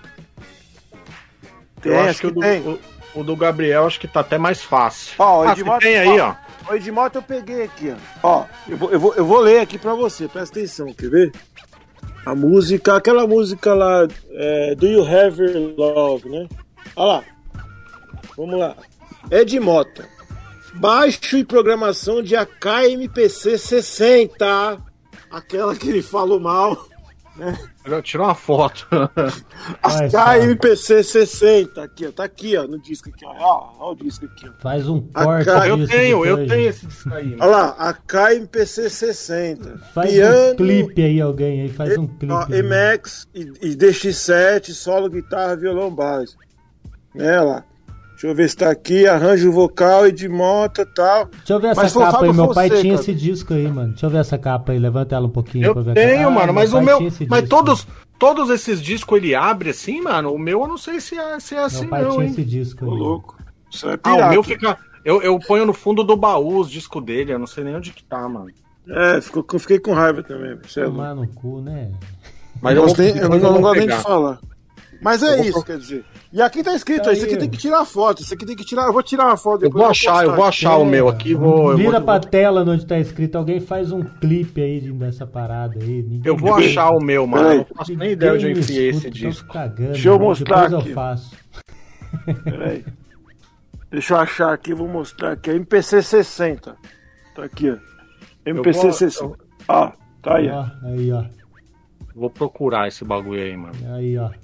Tá vendo? Não cuspa no prato que comeu. Essa foi É. a estreia dele. A MPC estreia, 60, tá a aí. carreira, A carreira. né? E aí, e aí com essa situação toda lá do. do- do- Aí foi que eu comecei a entender e atrás do, do, né? Tipo assim, ah, MPC. A gente que, que, que trabalha com MPC, né?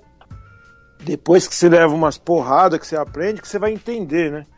A MPC, o que acontece? É, você joga a amostra pra dentro dela, só que você tem que fazer um programa pra tocar no pad. Não é, não é simples assim, você joga a música e já tá no Já, pad. tá, já escolhe o botão que tá ali e já era. É, existe toda uma situação. E aí foi a hora que eu comecei a quebrar a cabeça, né? Porque na época que eu não tinha tanta informação igual agora, né? A gente. Aí Não, que você tinha, vai não entender. tinha vídeo, não tinha tutorial, né? Aí eu tinha um manual, assim, que você olhava tal, e aí você ia acertando, errando tal. E aí eu comecei com essa situação, MPC 60 tal. Manual tudo em inglês. tudo em inglês, aí você se virava, e aí eu comecei, aí, aí eu comecei a, a- a produzir, a estar tá manipulando o sample, né? Aí que você vai entender que, tipo, existe. É, é só um exemplo. Quando você aperta o pad, existem três formas do, do som tocar. Uma forma é você apertar o pad e tocar o som até o final, né? Isso, isso é chamado de one shot. Não, Agora eu não lembro os, nomes certos aqui. Mas assim, existe essa forma de quando você toca o pad, ele toca até o final. Aí existe a outra forma, que é você tocar e segurar e soltar, ele vai obedecer. Né? E a outra forma é você tocar no, no, no pad e ele lupar. Uhum. Essa aí era uma das formas. Só que isso daí, tipo assim, é, para que, que serve isso?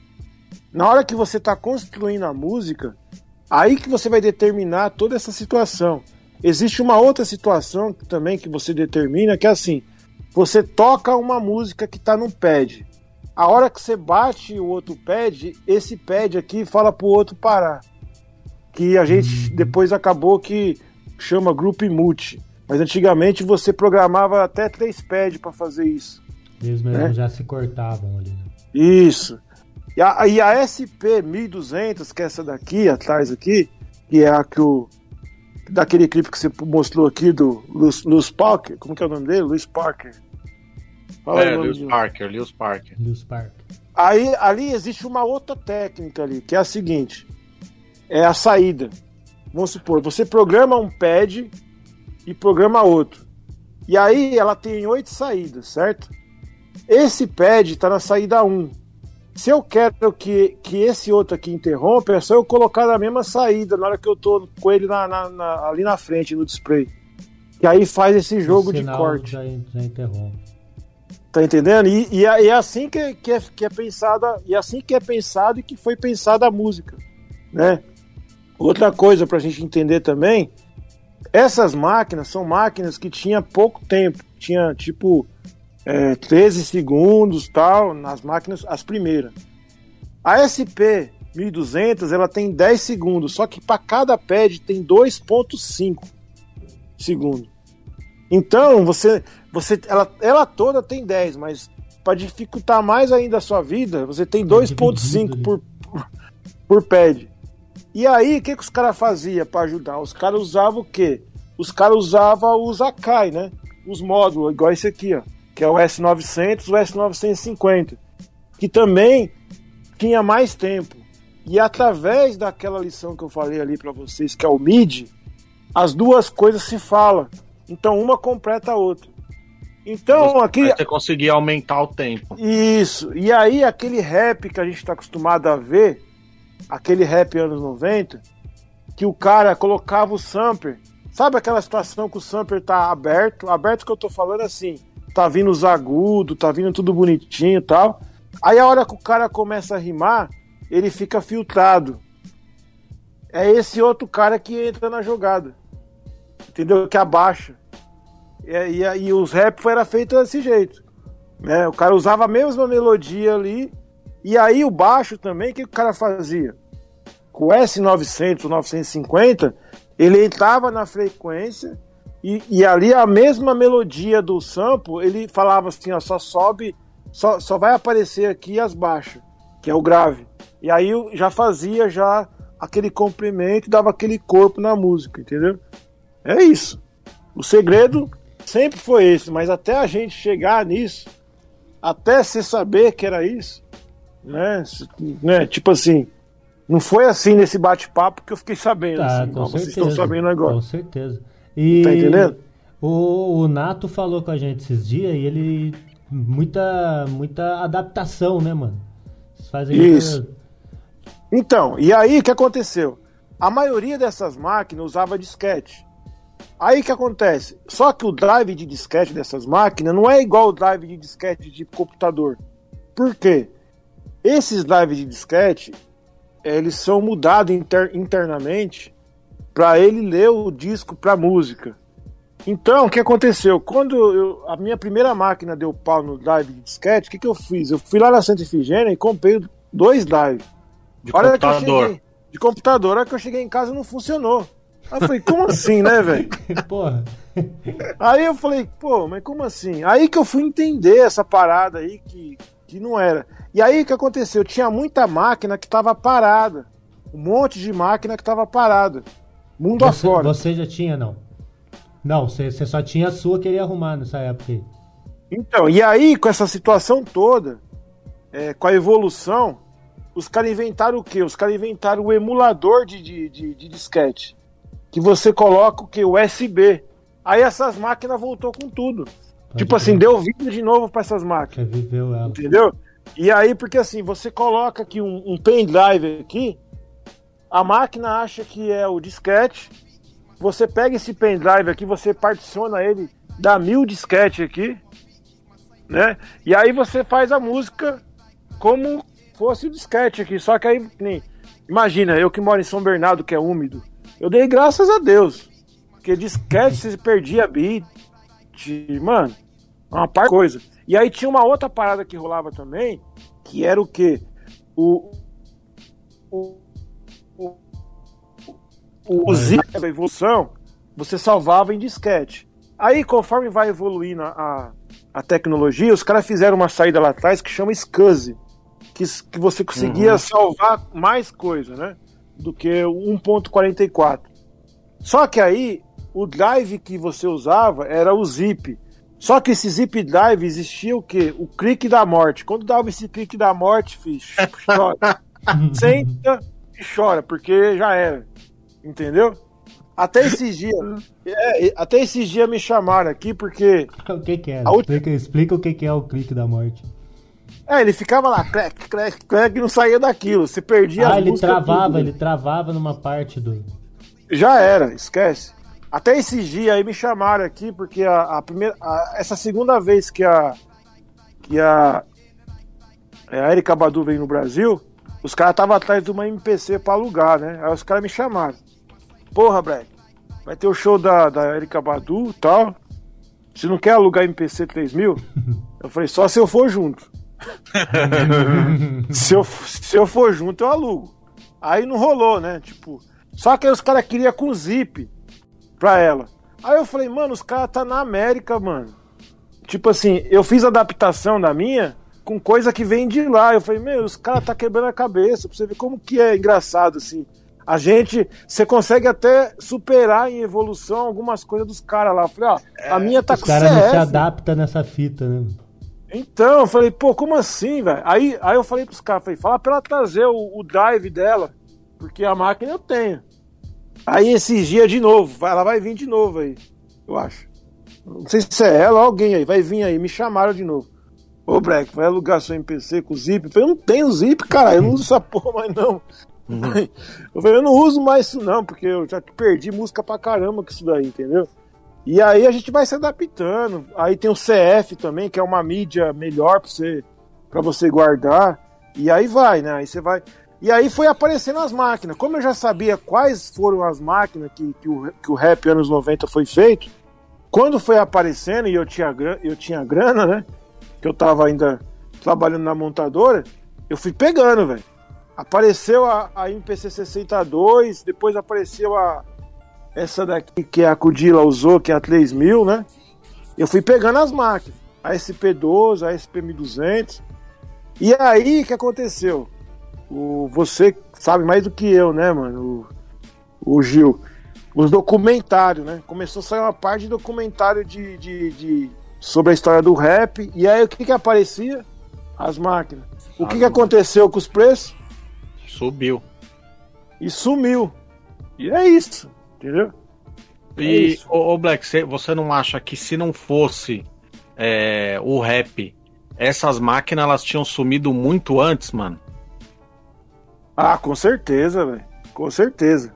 Apesar que, assim, tem uma galera que gosta de usar, tipo, a 3000 e até mesmo, a- acho que a, a SP1200, assim, o pessoal do Dance, né? O pessoal do... É, mas Pessoal- eu, eu, eu falo mais por essas adaptações que, que eu acredito que foi o pessoal do rap que, que conseguiu essas adaptações, tá ligado? Ah, sim, pra, sim. pra ressuscitar a Ah, máquina, esse tipo tá ligado? de fazer É, essa- porque um cara, um cara que tra... os cara que tem vários caras que usam, mas tem um monte de cara no mundo deve ter vários caras de outros estilos de música, tá ligado? Que usam, mas por exemplo, deu pau no disquete do cara lá, não tem mais disquete, já era, o cara abandonou a máquina, tá ligado? Então, porque, ó, na real, o que aconteceu? É, uma coisa que é bom falar e desmistificar é o seguinte, que nem antigamente se fazia muita música nas máquinas. Só que com a evolução da tecnologia, os computadores, os processamentos foi melhorando, entendeu? E né, a gente sabe que o próprio disco do, do, do, do Little Brother lá tá aí pra provar que foi feito Fruit no Fruit Loops. Loops, mano. E aí é isso mesmo, tipo assim, você consegue hoje, né? é, você consegue fazer a música na máquina, você consegue fazer a música no computador. George Dublin tá aí pra provar isso daí. Mano, ele faz do Sim, jeito sim. mais louco ainda que é, porque ele sampleia ele mesmo, assim, né? É. E aí vai. E, e aí que acontece, que nem. Mas pra essa época não tinha essa situação, né? E assim, quando você pensa a música, né? É engraçado porque a gente que trabalha com a mú- música, a gente pensa como se fosse Calma aí que deu uma travada. Calma aí, calma a aí. pessoa. E Calma A gente, Aí. a gente que a gente que pensa a música, a gente pensa a música como se fosse um quebra-cabeça, um Lego, né? As pessoas que escutam a música, uma boa parte assim, que é leiga, que não conhece, ela acha que a música ela já é o todo assim. E assim, aí você fala, pô, essa máquina tem 10 segundos. Como é que você consegue fazer uma música de uma hora, 20 minutos? É porque a gente trabalha em looping. Você pega parte da música, né? Você tem um bumbo. Um bumbo não tem um minuto ali, né? Você tem um bumbo ali que tem alguns segundos. A caixa, um chimbal, um hi-hat, né? Um- uma percussão. E aí você vai construindo. E a partir daquela situação, você vai fazendo várias sequências diferentes, né? E a partir daquelas quatro ou três sequências ali, você mo- monta o quê? Um song, que é uma canção, né? Que aí é um- E assim, eu lembro de ter visto o Som 3, né? Ele fazia música no- na fita de rolo. Eu, eu chegava na casa dele lá, tinha uns anel assim de, de, de rolo. Tinha uma lata de óleo aqui, aí ele tinha um tape deck da Kai, aí ele fazia a música no rolo. Ele ia adicionando coisa ali, entendeu? Ali soltava ali o beat e tal, né? Teve gente, teve, tem pessoas que já fez acho que música em fita cassete também, com loop também. Também. No também. PlayStation, no Tem PlayStation. gente que Playstation, igual nada, né? Eu, fiz, eu Até fazia no maestro. PlayStation também. o, o fazia Pig também, o também? Pig, Pig Uhum. também. Olha aí, velho. Eu tenho o Você CDzinho ainda. hein? Eu tenho o CDzinho ainda. MTV Music Generator. Colocar você pra brigar com o DJ Nato PK, velho. Dar uma briga boa. Tem que chamar os dois aí, Gil, ó. Ele, ele semana passada a É, gente trocou ideia com o Nato. Trocou ideia com o Nato semana passada, é. Pô, eu tava, no, eu tava acho que no Beat Brasilis, velho. Pô, eu É. vou, mas eu vou, eu vou, eu vou, eu vou, eu vou rever aí. Deve ter pegado fogo aí. Ele falou do Madeirinha, não? Qual madeirinha? Não, que ele colocou o pitch no toca-disco dele. Falou, Nada- falou, falou, ele ô. falou que ele tinha o, o, o, o é corte Senai. certo. O corte. É, mano, eu Senai, falei pra ele, é. eu falei, é, mano, o Senai, o Senai foi, funcionou. O corte certo perguntou no chat, falou, é, cadê aquele, aquele toca-disco lá, turbinado, tá ligado? Toca-disco que ele tinha, aquele É. Pois é. Ele, ele, ele montou com pitch e tudo lá.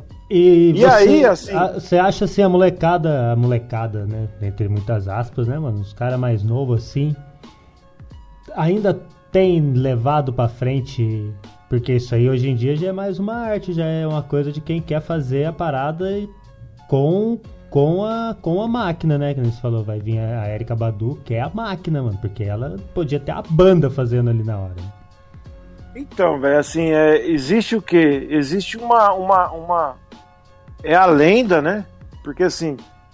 é, na verdade, o que antecede toda uma situação minha é porque assim, eu vivi essa época, anos 90. Então, tipo, sabe aquela coisa de você ir no baile, você vê o par de toca-disco e você fala assim, você tocar e você fala, pô, meu, é, um dia, se Deus quiser, eu vou ter um par de toca-disco em casa. Tipo assim, as máquinas pra mim, primeiro tá pra essa situação, porque a maioria das coisas que eu ouvi foram feitas nessas máquinas, né? Agora que eu tô assim, é, que eu tô com mais tempo pra eu fazer um, um é que assim, existiu toda uma situação minha que é assim, de você adquirir as máquinas, né? Aí tem um outro problema que é maior ainda, que é você deixar a máquina em ordem, porque no Brasil é difícil você é, ter peça, né? Ter uma pessoa que você confia para mexer na máquina, que aí é um outro BO, né? Eu mesmo tô com uma, a, essa MPC 61 que lá do Edmota lá, tal, é, tá com um amigo meu que tá dando uma geral nela, né? Mas aí Você não faz uma- o Senai que nem o Nato? não, algumas coisas eu e o Nato até já fizemos junto aqui, de trocar. Nós já fizemos uma experiência louca aqui, de trocar mesmo. o, Olha o, disco. apelido do, ó o apelido do cara, mano, alquimista, mano. É, pior, né? Não, nós já, nós, já, nós já fizemos aqui, já trocamos várias É figurinhas assim, nesse sentido aí de, de, de, de mexer mesmo, até mexo em algumas coisas, mas tem coisas específicas dessas máquinas, assim, que assim, eu tenho uma formação mecânica e, e gestão, né? Eu fiz Senai também e tal. Mas assim, é, eletrônica eu conheço até certo ponto, mas eu não, eu não mexo ali, sabe? Você, não, você não, não, não faz isso Não, e, o, e, o por medo, e o medo de estragar, né? Estragar. É, não, então, É, tem tudo isso daí. Tem tudo isso daí.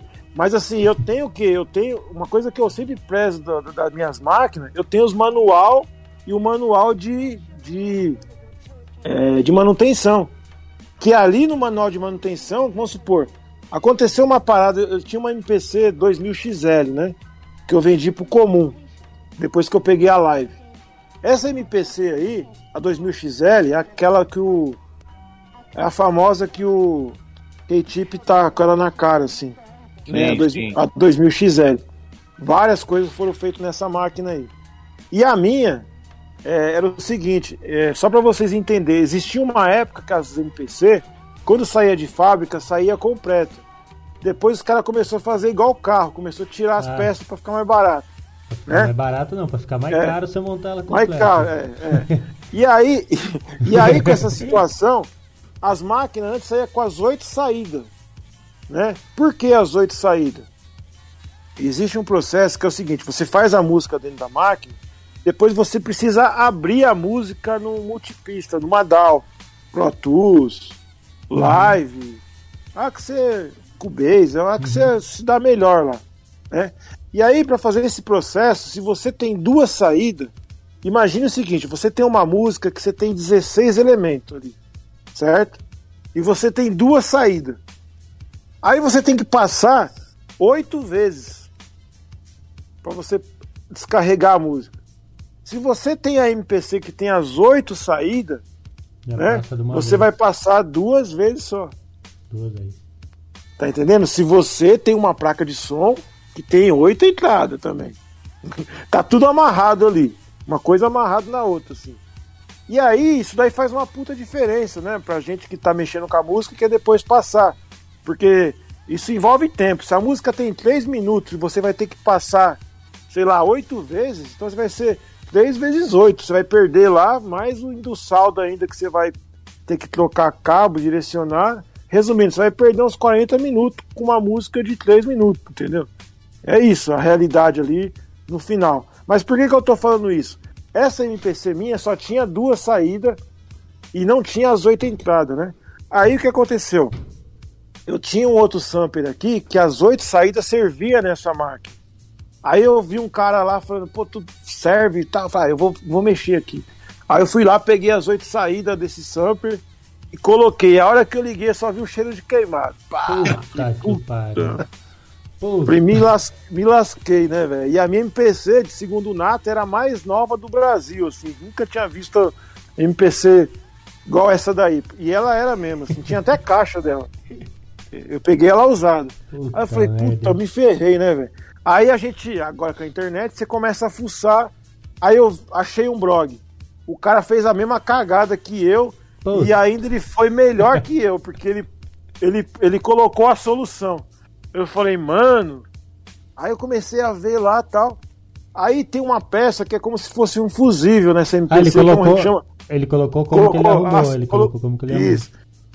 Porque assim, é, na verdade, quando eu liguei a máquina, existe duas posições. E uma, da, uma posição ele passava energia, né? Desse cabo, esse cabo flat. E eu coloquei justamente na parte errada, por isso que queimou. Só que aí, é, essa máquina, ela, ela tem um sistema de segurança, que é um resistor, né? E esse resistor, esse cara falou que a dele deu esse problema, ele foi lá, trocou e resolveu. Aí eu fui aqui perto aqui, tal, comprei o resistor, paguei 10 centavos, né? Aí eu paguei 10 centavos, aí eu fui com a MPC, tinha um velhinho aqui que arrumava os negócios pra mim, de solda. Aí eu cheguei lá com ela aberta, já falei pra ele assim, ó, faz um favor pra mim, troca só essa peça aqui. Você tá louco? Eu falei, não, só troca essa peça, velho. Por favor, só troca essa daqui. Aí ele falou, então tá. Aí ele foi lá, cortou, trocou a peça, a hora que ele colocou, voltou os áudios, eu falei, mano do céu, tipo, Putz. e aí isso daí salvou vários caras, tipo, é, o comum mesmo, depois ele pegou algumas lá que tava zoada, o W, a dele zoou também. Aí o ABA também tinha uma lá que deu um problema parecido e era essa peça. Calma aí, calma E aí, aí calma aí, calma aí, calma aí, calma aí, calma aí. É, é... Ah, fala pra mim os nomes aí de novo aí que você tá falando aí. O DJ W, né? O, o DJ comum, o ABA também, te- teve esse problema também, resolveu isso daí. E aí, velho, é, aí veio essas informações, a gente começou a tocar, né? E uma coisa que ajudou muito, que o, que o Gil também sabe, que a partir de 2014 eu comecei a colar no Beat Brasilis, né? Ah, O Beat, o Beat Brasilis, assim, até então, a gente trocava ideia entre a gente, que nem o Nato tinha a, a MPC, o Som 3 eu sabia que tinha também, trocava informação com ele, né? E, algumas outras pessoas que tinham MPC, a gente conversava algumas coisas assim. Mas quando começou a reunião do Beat Brasilis, todo mundo começou a colar e colava com as máquinas. Aí foi esse troca de informação, tipo, até mesmo de técnica, de ah, como é que você faz isso daqui pra cortar ali e tal. E aí foi a época que eu também acabei de pegar as máquinas que faltavam, assim, né? Tipo, nessa época o LX estava bombando as máquinas e tal, aí apareceu algumas máquinas que eu, que eu sabia que, que eu tava atrás e tal, né? Aí até eu lembro que nós fomos, eu fui resgatar uma MPC 60 lá em Santos. Essa MPC 60 ela ficou aqui no, na Zona Sul, ô, ô Gil. Como é que era o nome Hum. aqui do. Uma parada que tinha na Zona Sul, velho? Do que, mano? Uma parada do quê? É um estúdio que tinha aqui na Zona Sul, velho. Esqueci o nome, mano. Puta, não lembro não, mano. Essa MPC ficava aqui. Aí esse cara é um americano que ele tava morando lá em. Ele mora aqui no, em Santos, né? Ele que trouxe a, a Radiga, o Redman, é tudo amigo Ah, desse- dessa não, é, é o, é, o, é o Skills, pô. Isso, Não, o ele Skills, mesmo. o Skills, ele o mesmo. Skills. É, você, você pegou o MPC dele? Então, essa MPC que era dele ficava aqui na Zona Sul. Mas qual era? Era no Monte Azul, pô. Isso, qual, a qual a 62. MPC? A 62. É, mas ele tinha também a 2000 Excel que ficou até aqui em casa uma época. Então, essa 62, ele, ele anunciou uma vez, e como eu já tinha essa 62, aí acabou que o Você, Nigas você foi em São Vicente. foi, eu fui buscar com o Nigas. Aí eu, é, o, aí é eu- o Skills. Então, essa, essa, essa MPC 60 aí, é, dele, eu lembro que aí nós fomos buscar, o Nigas ficou com ela e o Nigas vendeu pro sono. Foi parar na mão do O- sono, velho. Caralho, mas é o, será que é o Skills mesmo, mano? É, velho. O Skills, é do, o Skills é do Outsiders, mano. Ele mesmo, que é o ele, é do gringo. Que- é, é, né? ele é brasileiro, ele é brasileiro. É, ele é brasileiro, só que ele, ele, vi, que ele fica lá e aqui. Ele morou Ele- lá há muito tempo, ele morou lá há 20 anos. Jogador de pôquer, bravo. Isso, é o Skills. Skills ô, ô, Black, o Eu tenho o Skills. contato dele. Ô, ô, Black, o Skills, quem, quem fez a ponte com ele foi eu, pô. Ele, ele voltou pro Brasil e aí ele pesquisou na internet e achou o Bocada. E aí ele falou, pô, eu trabalho com rap e tal, eu sou brasileiro, morei nos Estados Unidos. Aí eu trombei ele, eu e o André, trombamos ele, e aí ele, ele faz Ele parte. O Skills tem tatuagem do Bocada, mano. Ele, Ele tem o mesmo. Bocada tatuado, pô. Inclusive, ele, ele contou umas histórias do Easy E, velho. Sim, o Skills tem muita história, Ele- mano. Ele contou umas histórias do Easy E e ele falou que a, a mãe da, da Queen Latifah deu aula pra ele. Ele, mano, ele Caralho. tem história do Eminem, ele, o Eminem É andava foda. com eles, o Eminem andava com eles antes de fazer sucesso. É o ele Dico, o mesmo. Dico tá dando risada, o Dico tá dando risada. O- essa MPC ficou lá no estúdio do Bocada, pô, lá no estúdio BF, no estúdio do Bocada. Foi essa mesmo. Essa MPC nós fomos buscar lá em São Vicente. E essa MPC depois ah, foi parar na mão do Sony e agora acho que ela tá na Bahia, velho. Uma O, o 62. Black, o Black, o Pig, o Black, sabe aquele o filme do X-Men que quando os caras tem aquele monte de pontinho que os caras acham os mutantes, tá ligado? Que aparece no mapa. O Black tem um mapa aí, mano, das MPC, tá ligado? Onde Pode o cara crer. ligar uma MPC, mano, o cara ligou a MPC, já pisca ali no mapinha, tá ligado? Ele olha pro já fui- lado já. assim. Já fui, já fui bom nisso, velho. Já fui bom nisso. Os caras os cara, os cara até me perguntam, vira e mexe, os caras perguntam aqui, Black, onde é que tem MPC pra vender? Eu falei, putz, agora tá difícil. Os caras não querem vender mais, não, velho. Quem pegou, Ó, o- pegou. A, a primeira vez que eu vi uma MPC mesmo de perto foi a do Skills, foi a 2000XL, ele tinha a 2000XL. Até ali o que, Sim, o, que, sim. o, que o 12 tá, o 12 bits tá falando ali, né, mano? Que, é, que no Brasil é foda pra conseguir as paradas, né? Ainda mais Pois essas é, paradas. então, Sempre foi. é, né? mano. E tá, e tá cada vez mais difícil. Cada vez mais difícil, velho. Mas, mas popularizou bastante, né, Black? Os moleque mesmo. É, que então, é isso que eu tinha pancadão, perguntado, Né? Os que moleques tinha que fazem os pancadão, eles usam, né? Eles usam bastante, né? Então, quando eu falo difícil, eu tô falando das antigas, né? Porque o que Ah, acontece? sim, as uma, coisa que gente, uma coisa que a gente tem que entender, que também é importante falar, é o seguinte, assim, é, cada máquina existe uma história e uma textura. Só que também não quer dizer que uma máquina nova não vá fazer Ah, algumas coisas antigas, porque a maioria das máquinas novas hoje tem essa situação de emular, né? Que nem você coloca lá o sample lá e você entra lá e fala assim, ó, eu quero que você par- pareça com o som da 60, né? Vai chegar, entendeu? Não é igual, mas vai chegar, entendeu? Você ter a máquina, outra coisa é você ter alguma coisa que emula, né? É, e aí virou, virou uma coisa cult, né? Essa parada assim, isso aí que a realidade. Fora que a CAI, para suporte técnico aqui no Brasil até então, é difícil, né, velho? É Ah, difícil imagino. porque. Quem que vai... Entendeu? É, Mas, mas até isso é legal você falar, porque surgiram as pessoas, acabou surgindo, que nem você falou, DJ Comum, o próprio Nato, acabou surgindo os técnicos de MPC, vamos dizer assim, tá ligado?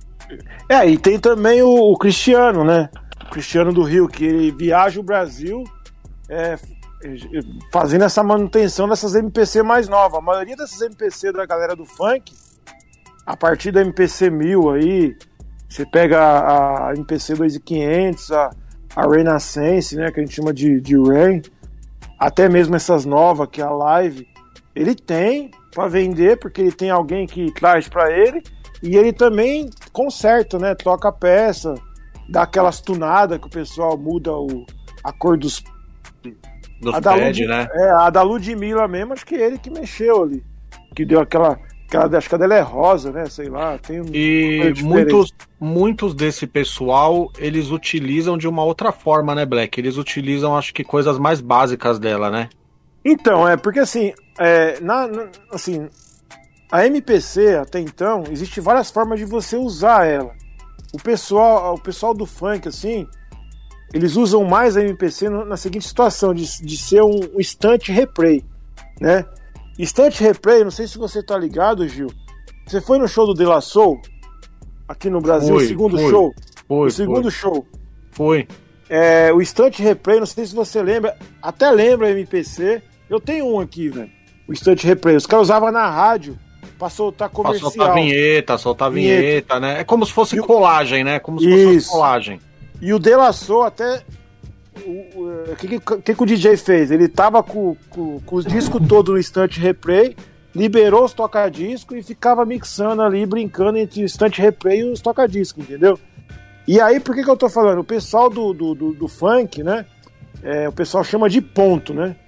Eles, o que, que eles fazem? Eles fazem alguma a, a programação da música deles e coloca no pad.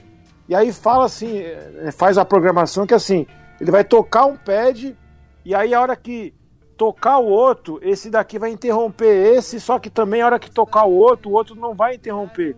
É onde que o cara faz toda aquela situação ao vivo ali, sabe? Então Uhum. ele usa, ele usa a MPC dessa forma, como se fosse o quê? Um tocador, né? Um instante replay. Porque a Uhum. música tá no dedo dele ali. Então essa é a forma que, que os caras usam. Já no, no, no- no hip hop, no rap, né? A, a galera já usa de outra, de duas, de duas formas aí, né? É você programando, que é o que eu mais gosto, que eu curto é programar mesmo ali, você fazer a sequência, programar. E tem agora o Fing Drummer que, que, que também tá em alta, né? Que é você fazer o quê? O que, que é o Fing Drummer? Né? É, o Fing Drummer, por mais que o cara tá ali com o controle da música ali, tem alguma coisa que ele tá em loop, entendeu? Ele fecha ali o tempo de 8 ali, vamos supor que seja lá o sample. O sample tá tocando, mas ele tá tocando a, a- a- os Fazendo elementos batida, Uhum. os os elementos. elementos na da, da, da bateria ali no dedo ali. Aí a hora que vai acabar, ele tá, toca de novo, o outro sample vai. E é isso. E aí a hora que a pessoa tá vendo aquilo ali, a pessoa, meu, a pessoa pira, né, velho? Porque o cara, você fala, porra, que, É que estético, da hora. né? É estético, né? É, entendeu? E é uma programação, só que é uma programação ao vivo, né? Que, Uhum. que também exige treino. Lógico. exige, Claro. exige coordenação, coordenação motora. É tal. música. É, ele, né? ele É transforma, ele, ele transforma, o cara transforma a MPC em vários instrumentos, né? Ele tá tocando vários instrumentos ali na, Isso, no, no, isso. pad. E é isso, entendeu? E aí com essas máquinas mais novas, que tem mais memória, né? Quando você pega uma MPC antiga, ela tem pouco tempo de memória RAM. Quando você pega uma MPC Live, ela tem 2 GB. Nossa, memória. cara, diferença gigante. Aí é outra coisa. Você consegue colocar um, um HD SSD, aquela do Zegon lá que a gente tá trabalhando com ele lá, ele colocou um HD de 1 tera, mano. Nossa, Caralho. 1 tera. mano. A, a- a MPC Live hoje, ela consegue conversar com o Ableton. Você coloca na internet, na, na- você põe liga ela no- online, você põe ela Online. online. Style. Aí ela enxerga o Ableton, você toca, vamos supor, você quer fazer o quê? Você quer tocar a bateria aqui e você quer tocar o baixo no Ableton. Aí você abre a biblioteca do Ableton nela já, nos pads, e toca, e os dois vai se falar, velho. Entendeu? Aí outra coisa que eu fiz esse dia que a gente tava lá, eu e o Zé Gonzalez, a gente conseguiu fazer as duas MPC, uma virar escrava da outra, mano. Pô, Olha só. Entendeu? Coisa que, tipo assim, pra mim até então era novidade, porque eu não e tinha aí duas pode duas MPC lá. pessoas, du- os dois podem fazer uma brincadeira ali com a MPC. Pô, Então, quer dizer, abriu um leque que. E outra coisa que essas mais novas estão fazendo agora, né? Essa última atualização, é antigamente você fazia a música na máquina, né? E aí depois você tinha que descarregar a música no computador. Hoje não.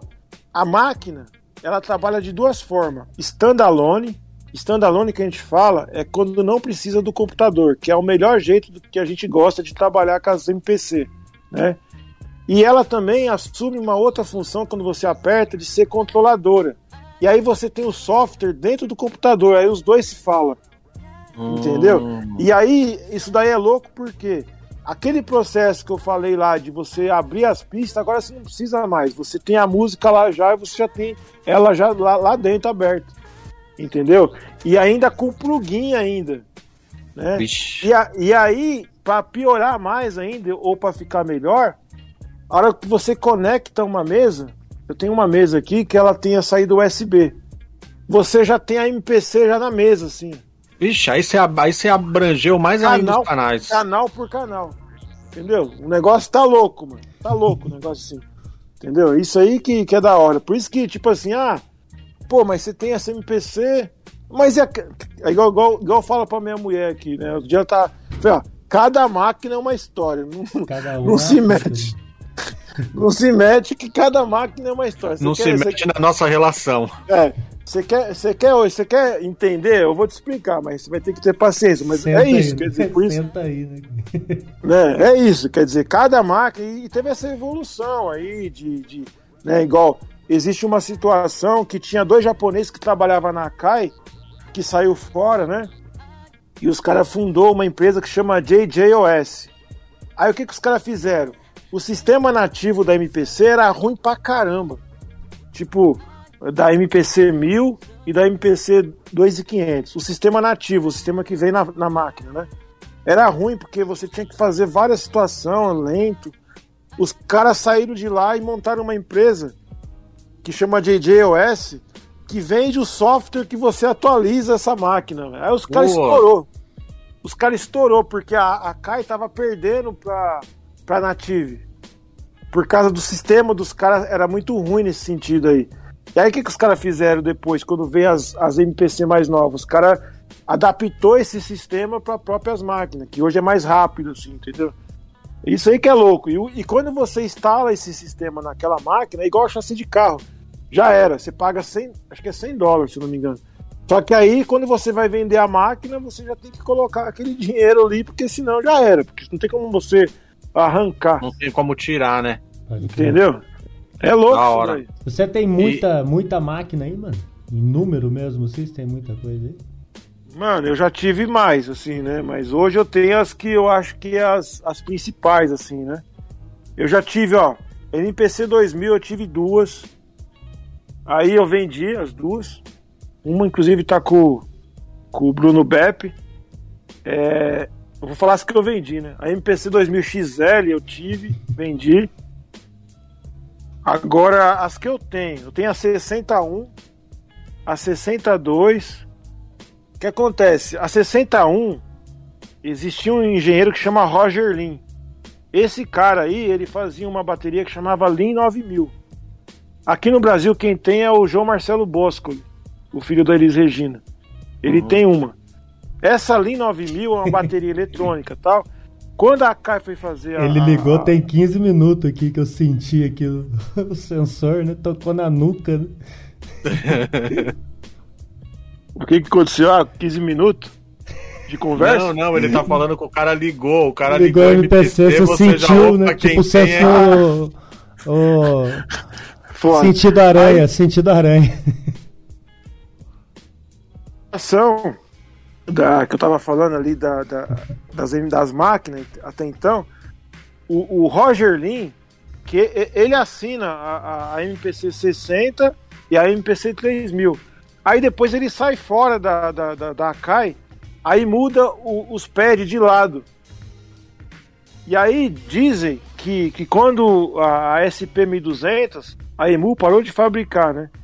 Aí a, a- a MPC 2000, que, que é a, a Cubral usou para fazer a maioria do, das coisas do Racionais, né, que é a 2000, dizem que essa máquina é continuação dessa daqui, que era um projeto que a Kai comprou, entendeu?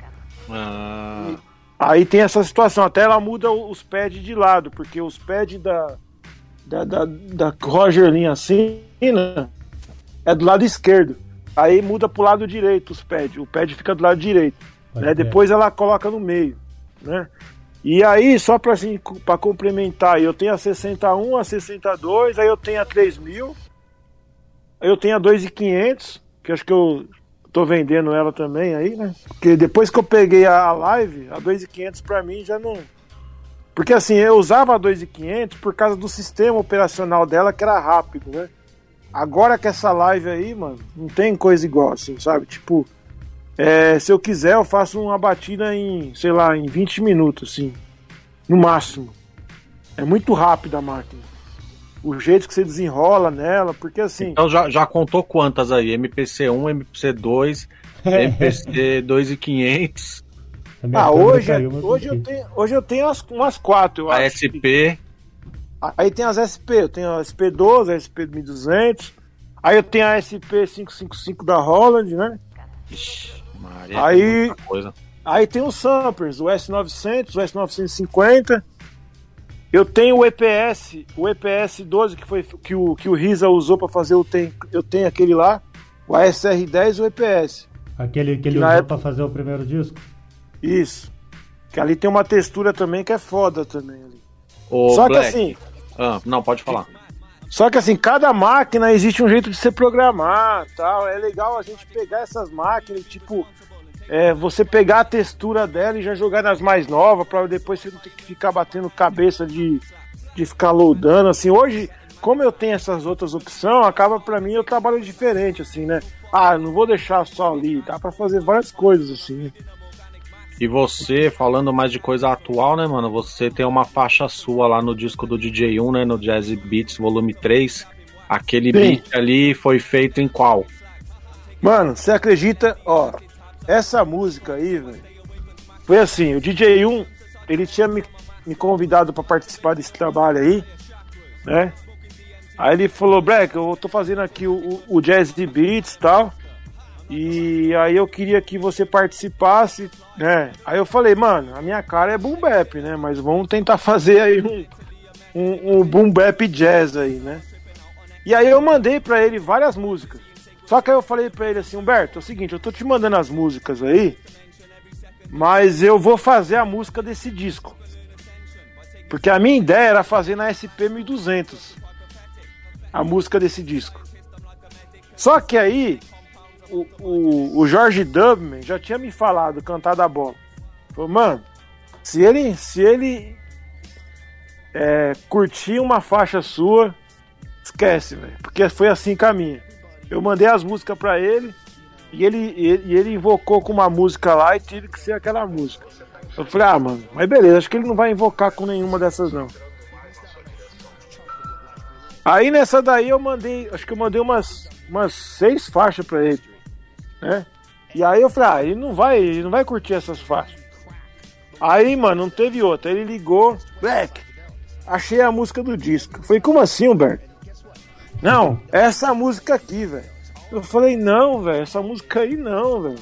Não é essa música, mano. Você só tem que mudar a sequência aqui e tal. Aí eu, na, na real, essa música que eu mandei, eu fiz na, na MPC Live, né? Essa música saiu de um beat, um, de um beat Brasilis. Tudo assim que, tipo assim, falei, mano, como assim, né? Ele falou assim, não, é essa música. Aí eu falei, então tá. Aí eu, vou, aí eu comecei a mexer na música. Eu falei, pô, tá bom, já que é essa música aqui. Aí eu refiz uma parte de situação dela, né? Do clima dela ali. Adicionei umas coisas que não tinha, uns metais que, que, que aparecem lá. Mudei algumas coisas de alguma sequência. E aí, na época que eu, que eu fiz tal, aí ele tinha me falado que o, que, o, que o Rafa ia participar. E eu já tinha amizade com o Rafa, pra, inclusive a minha MPC Live, quem trouxe foi o, o DJ Rafa que trouxe pra mim na época, até então. Eu, eu Aí eu vou, falei- aí eu- Deixa eu dar uma interrompida rapidinho no você, que eu vou colocar, vou colocar o som aqui pra gente, Olha aí. pra gente escutar um, um teco aqui. Deixa eu, Eu, só eu, achei, eu achei que ficou bem de ITC, né, mano? Pois é. Não, é velho. bem de ITC, Lord Finesse, né, mano? Então, e a- eu consegui uma textura ali, assim, quem vê assim, quem ouve, acha que é até das máquinas mais velhas, assim, mas assim, É, é, o, o- do jeito que eu trabalhei nela ali, né, aí eu- o que aconteceu? Eu tinha- já tinha feito ela tal ali, aí eu, eu sabia que o Rafa ia participar, eu falei, mano, foi o Rafa que vai fazer essa massa. Eu falei pro Rafa, Rafa, tem coragem, velho, de colar comigo pra fazer essa massa? Ele falou assim, mano, demorou, é nóis. Aí eu mandei pra ele, eu, eu fiz a mix, né? Nessa que eu mandei pra ele, ele mandou a master pra mim, só que aí eu achei que alguns elementos não estavam vindo, né? Aí eu mexi de novo na mix, mandei pra ele de novo. Aí a hora que ele me mandou, eu falei, mano, é essa daí, velho. e ficou essa versão aí. Olha aí. Tá tocando, tá tocando. Tá tocando? Não, tá, vou subir um pouquinho. Tô ouvindo, mas deixa eu aumentar. Senão, senão duplica pra, na saída. Sim, sim, entendi, entendi. E aí saiu essa música, né? Aí na época até eu falei pra ele, "Ô, Roberto, e aí, como é que, que vai ser a ideia do, do nome da música, né? Ele falou assim, não, é, a ideia é sua, é de vocês aí, o nome da música e tal. E aí, assim, é, eu, eu, eu tô com bastante coisa aqui pra lançar, né?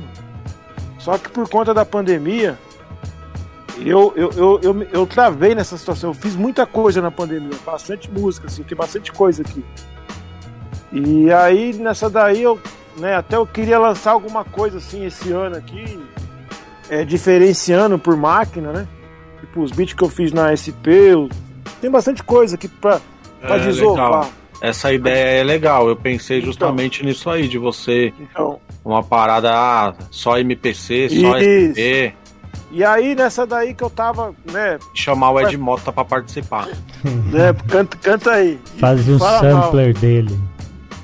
E aí nessa situação aí de, de, de usar as máquinas tal, de lançar, aí apareceu essa, essa proposta do, do, do Humberto que pra mim acabou que até foi legal, porque assim, é, eu não tô assim, eu não tava nesse clima de lançar, né, por causa da pandemia, assim, tipo, mano, a situação que tá o país, sei lá, tipo, Pode, pode não parecer nada, pode parecer que não tem nada a ver, mas sabe, pra mim assim, eu não tava naquele clima de lançar assim, tipo, pra depois lá na frente você falar assim, pô, aquele ano lá, tal, sabe? Tipo, eu tava nessa neura assim, né? Mas aí saiu esse trabalho aí, que a galera que saiu, a hora que ele falou que ia sair assim, ele foi falando, o pessoal que ia sair, falei, pô, vai ser da hora. Né? E aí lançou, né? A galera parece que teve uma boa aceitação. É engraçado porque a gente faz a música, né, mano? E assim, pra gente nunca tá bom, né? Pra é? gente nunca. Pra gente nunca tá bom a música assim que, que a gente faz assim. E a galera curtiu pra caramba, assim. Eu, eu tô acompanhando aqui que eu tenho aquele Spotify artista, né? É. Aí você consegue. Ele consegue mostrar pra você quantas pessoas já ouviu, assim, Uhum. né? Eu tava vendo aqui, eu acho que já deu duas mil. Ah, tá bom. Foi lançado que quando? assim, ontem, né? Ontem que você. Foi, é, foi lançado acho que sexta-feira. É, Dia tipo 22, assim, né? Dia 22. É, eu tenho acesso o quê? À minha música, né? E aí eu falei, tipo assim, eu já tinha, eu tenho aí um, um trabalho que eu lancei aí na, na, na internet oficial, que é a Beat Tape Pensamentos, né? Que inclusive eu vou fazer o show dela dia 20 aqui em São Bernardo aqui. Né? O pessoal que tá aí e tal, quiser aparecer, vai ser um, vai ser presencial também, respeitando todas as as normas aí, que foi do edital que eu, que eu, que eu ganhei pra fazer essa apresentação dessa essa beat tape que eu lancei em 2018. Acho que 17, sei lá. E aí eu vou estar vou tá, trabalhando com essa, com essa beat tape aí, né? Mas é aquela coisa, a gente lança, lança as músicas e tal, só que você fica sempre naquela, pô, mas será? Você sempre tem aquela, aquela autocrítica, né, velho? E aí eu vi lá pelo Spotify Artista lá que lá nos Estados Unidos, lá, velho, tá bombando lá. Eu falei, caralho, porque lá ele fala as regiões assim, né? Aí eu falei, porra, mano, tipo, é legal até pra você fazer um trabalho depois de, de divulgação, assim. Pode Aí eu crer. vi Estados Unidos, eu vi também na, na, na Alemanha. Tem alguma coisa na Alemanha forte também lá. Na. Mano, eu sei que tem aqui, eu tava até vendo aqui, falei, pô, legal isso daí, né? Esse, esse, esse retorno. Isso aí é o lado bom, eu acho que dessa, dessas loucuras aí de, dessas plataformas, né? Agora, vendendo o meu peixe, eu tenho aqui a, o selo, né? Que é eu e o. Eu e o, e o Bruno Bepp, que chama Atomic Prey. Levanta mais, levanta mais aí pra ver o nome. Atomic Play, aí, aí. Aí, ó. Atomic- Aí, Atomic Prey, que é o selo que é eu e o Bruno Bepp. Vocês devem ter visto isso daí por aí.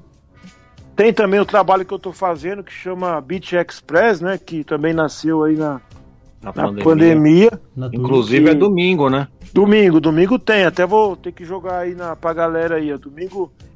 Depois tem que escrever aqui que eu tô no celular ali. Tem que mandar Eu o pego o link. link aqui do, Cadê? do Ah, Põe aí no, põe no, no, no chat aí o link do canal, se tiver alguém que não, ainda não segue o Black Alquimista também, né? Você faz isso, Isso. aí, ô Gil? Manda aí, Gil. Vou, vou Manda, mandar escreve aí. Beach, Beach Express. Beach Express é um festival que nasceu, né, na, na pandemia aí. Nasceu aí de uma situação igual essa daqui, a gente tava no chat, né? E aí a gente tava naquele chat, o pessoal tava tocando, os DJs e tal. E aí o pessoal falou, né, pô, mano, por que, que você não faz um. Os caras jogou, jogou pra mim ainda o BO ainda. Foi o, o Trackman. Trackman, pra quem não sabe, é o cara que faz o Fig Dummer aqui no Brasil aqui.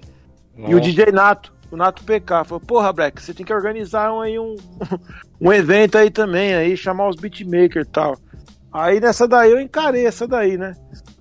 Foi, foi setembro do ano passado, agosto, se não me engano. Aí comecei a, comecei a pensar um formato, né? E aí eu pensei esse formato, por isso que chama Express, né? Meia hora para cada convidado ou convidada, né?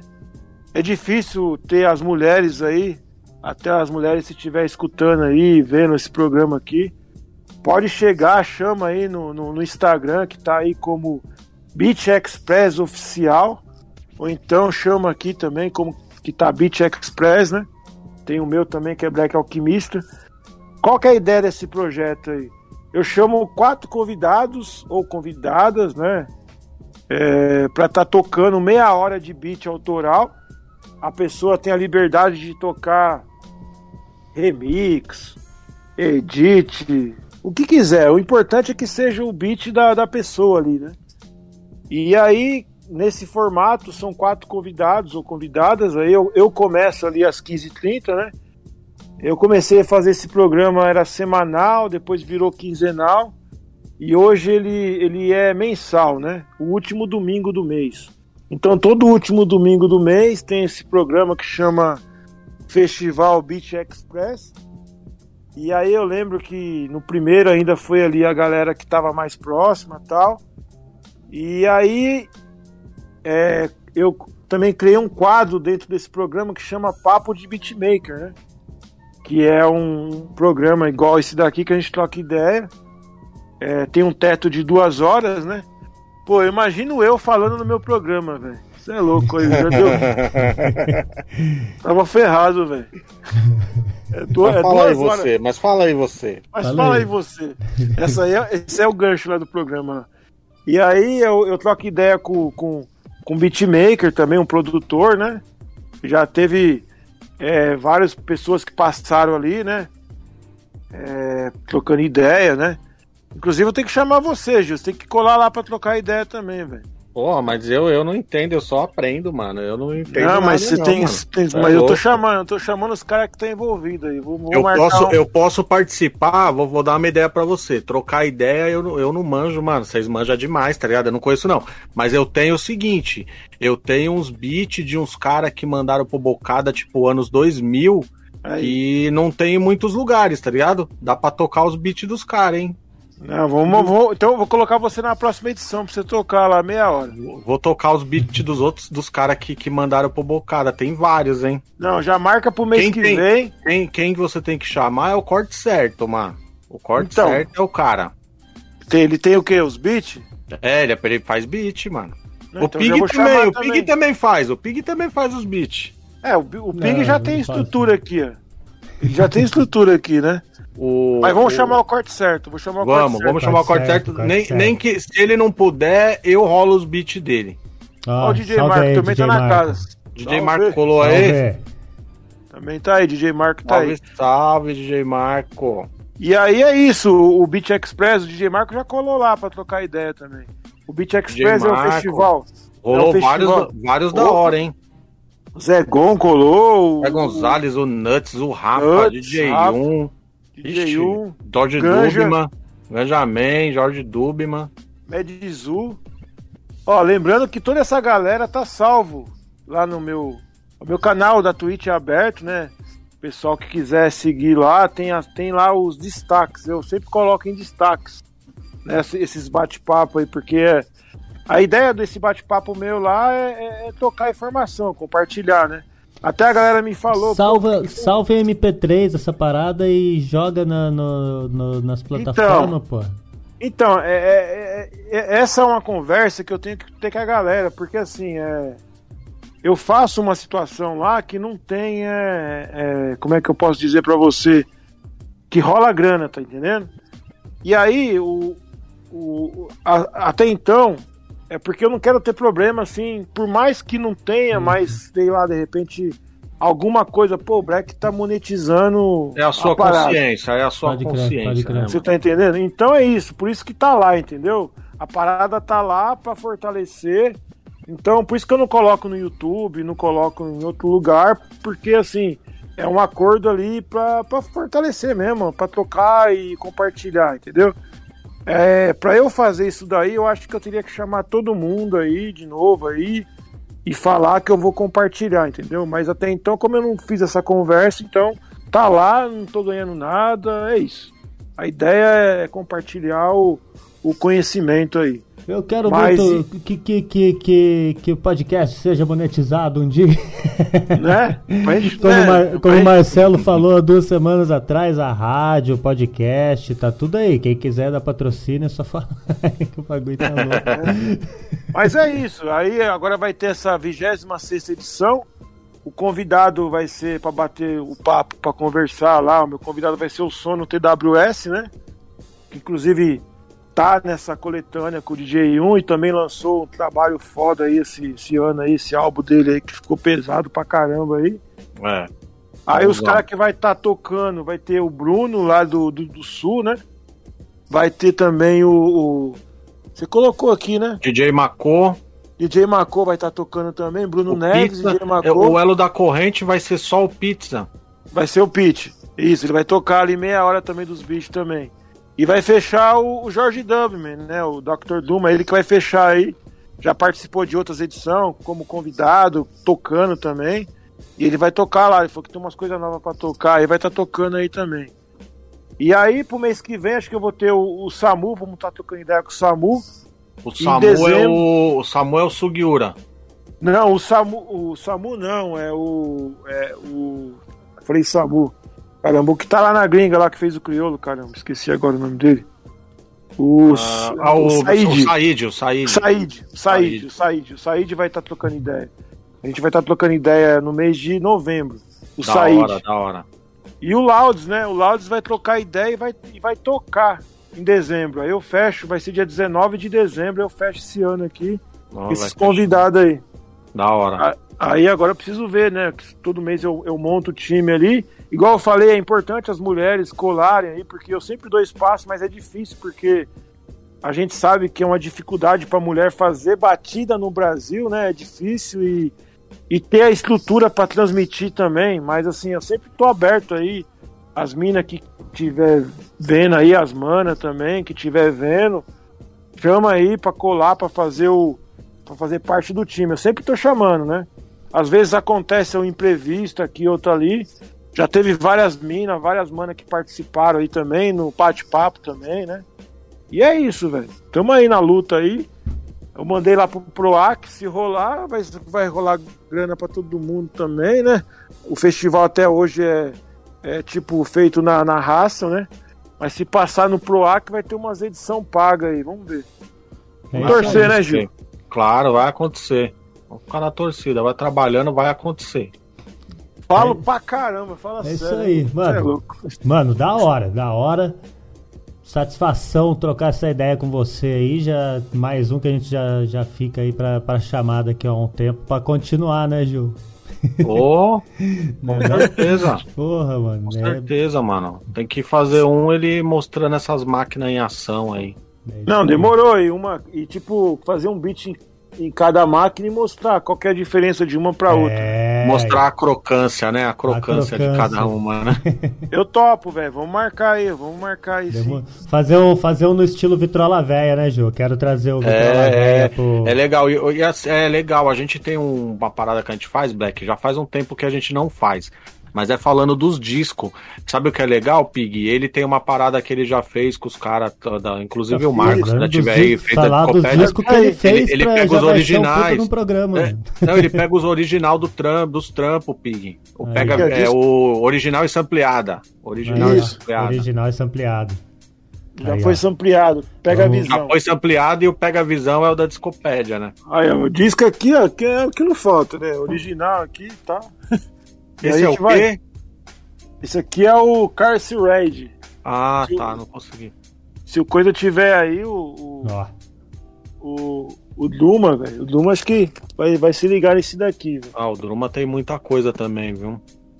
O cara é bom, hein? O, o, o Black, pra, pra finalizar, só pra finalizar, uma pergunta que eu tenho curiosidade. Tem, tem disco seu que você tinha o disco faz tempo, o disco tava lá faz tempo, você tinha tinha o disco aí e você nem sabia que aquele disco tinha algum sample que foi usado, que é conhecido, e você, puta, mano, eu acho que eu tenho esse disco aqui. Que você pegou o disco, mas você nem imaginava. Tem algum, algo sim que. Mano, te... ó, eu vou te falar uma parada que rola, assim, tipo. É... Porque assim, eu tenho, eu tenho uma pesquisa aqui, né, velho? É que ela tá ali, quer ver? Peraí que eu vou pegar aqui. Ele tem...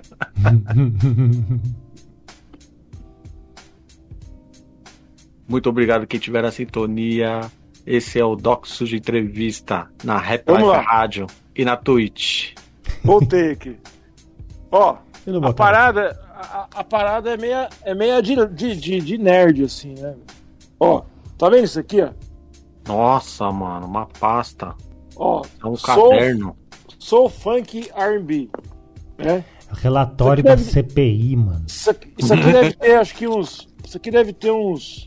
Acho que uns 20 anos já, hein, velho. Mano. Ó, aí, vamos supor. Pegar um caso aqui, vai.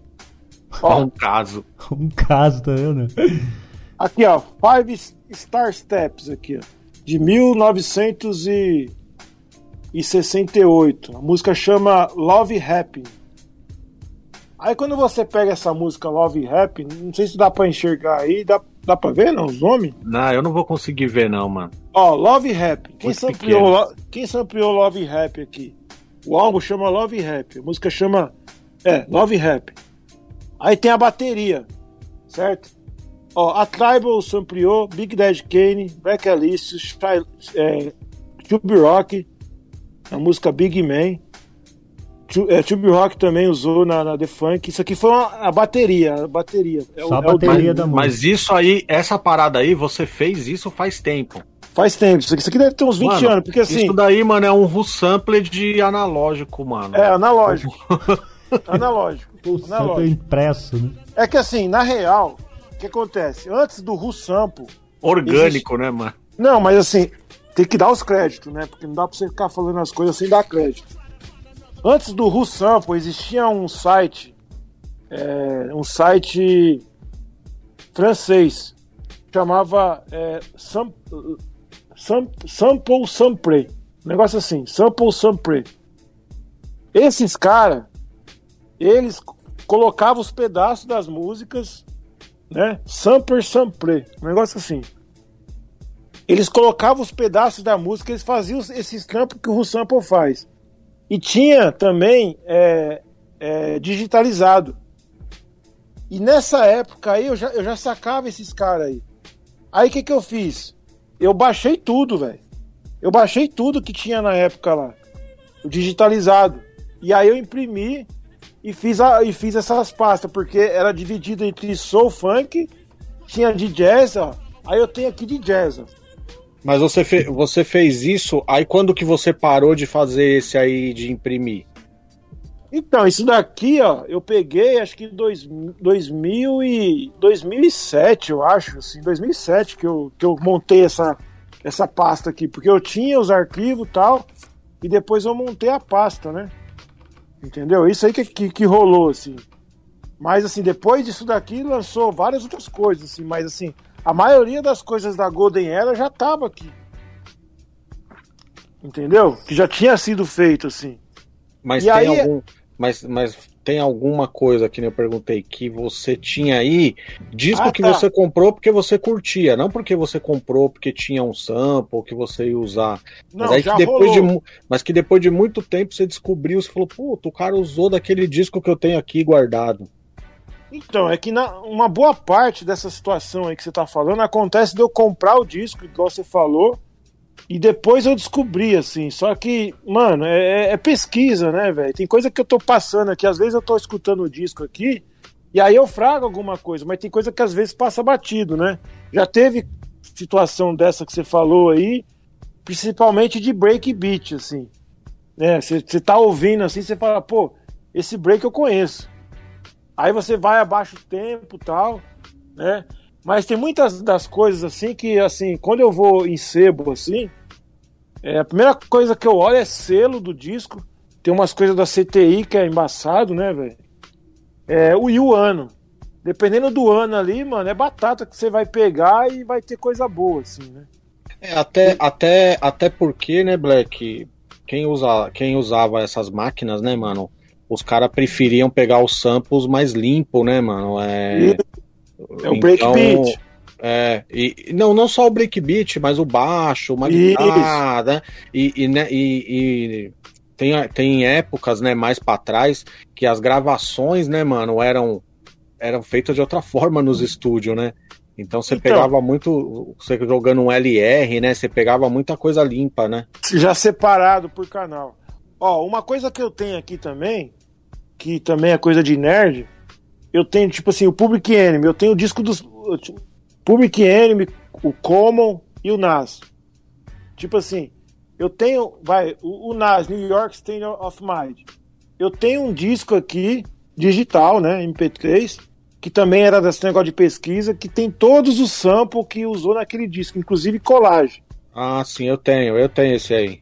Vocês- Também vocês- MP3. Eu tenho MP3. Então, esse daí existe, só que de vários. Assim, tem do Common, Tem, do... tem do Common. Tem Você lembra vários. dessa? Então, Sim, isso aí tem era, era um blog. Era um blog. Ah, era de um blog? Era de um blog. E eu baixei vários, assim, dessa situação, assim. E aí é isso, tipo assim, esse vício aí que eu peguei de Digi, eu peguei e foi no Taíde, porque a época que o Taíde morava aqui em São Bernardo, né? Eu ia muito na casa do Taíde aqui, quando ele morava aqui no Riacho, que ele, quando ele era, ele era- era casado com a, com a Silvana, né? E eu ia muito lá, e ele tinha muita coisa, assim, de, de, de, de, de pesquisa, assim. Foi lá que eu comecei essa, essa, essa coisa de, de, de original e sampleado, assim, né? Nessa época de 95 ali, 94, não, 95 não. Pra baixo ainda, eu acho 90 e 94, não, 93, 92 assim. Essa época aí que eu comecei a comprar mais disco, né? É isso aí. Mano, É isso. vamos lá, guarda um pouco de história pra, pra próxima Pra chamada próxima. aí, mano. Vamos, vamos armar aí pra gente fazer a- o Vitrola velha aqui, ó, ô, Gil, que vai dar um pouquinho mais de trampo, mas já deixar no esquema também. Só agradecimento. Você é louco. Mano, satisfação mesmo trocar essa ideia com você. E Obrigado. quem ficou aí até agora na Twitch.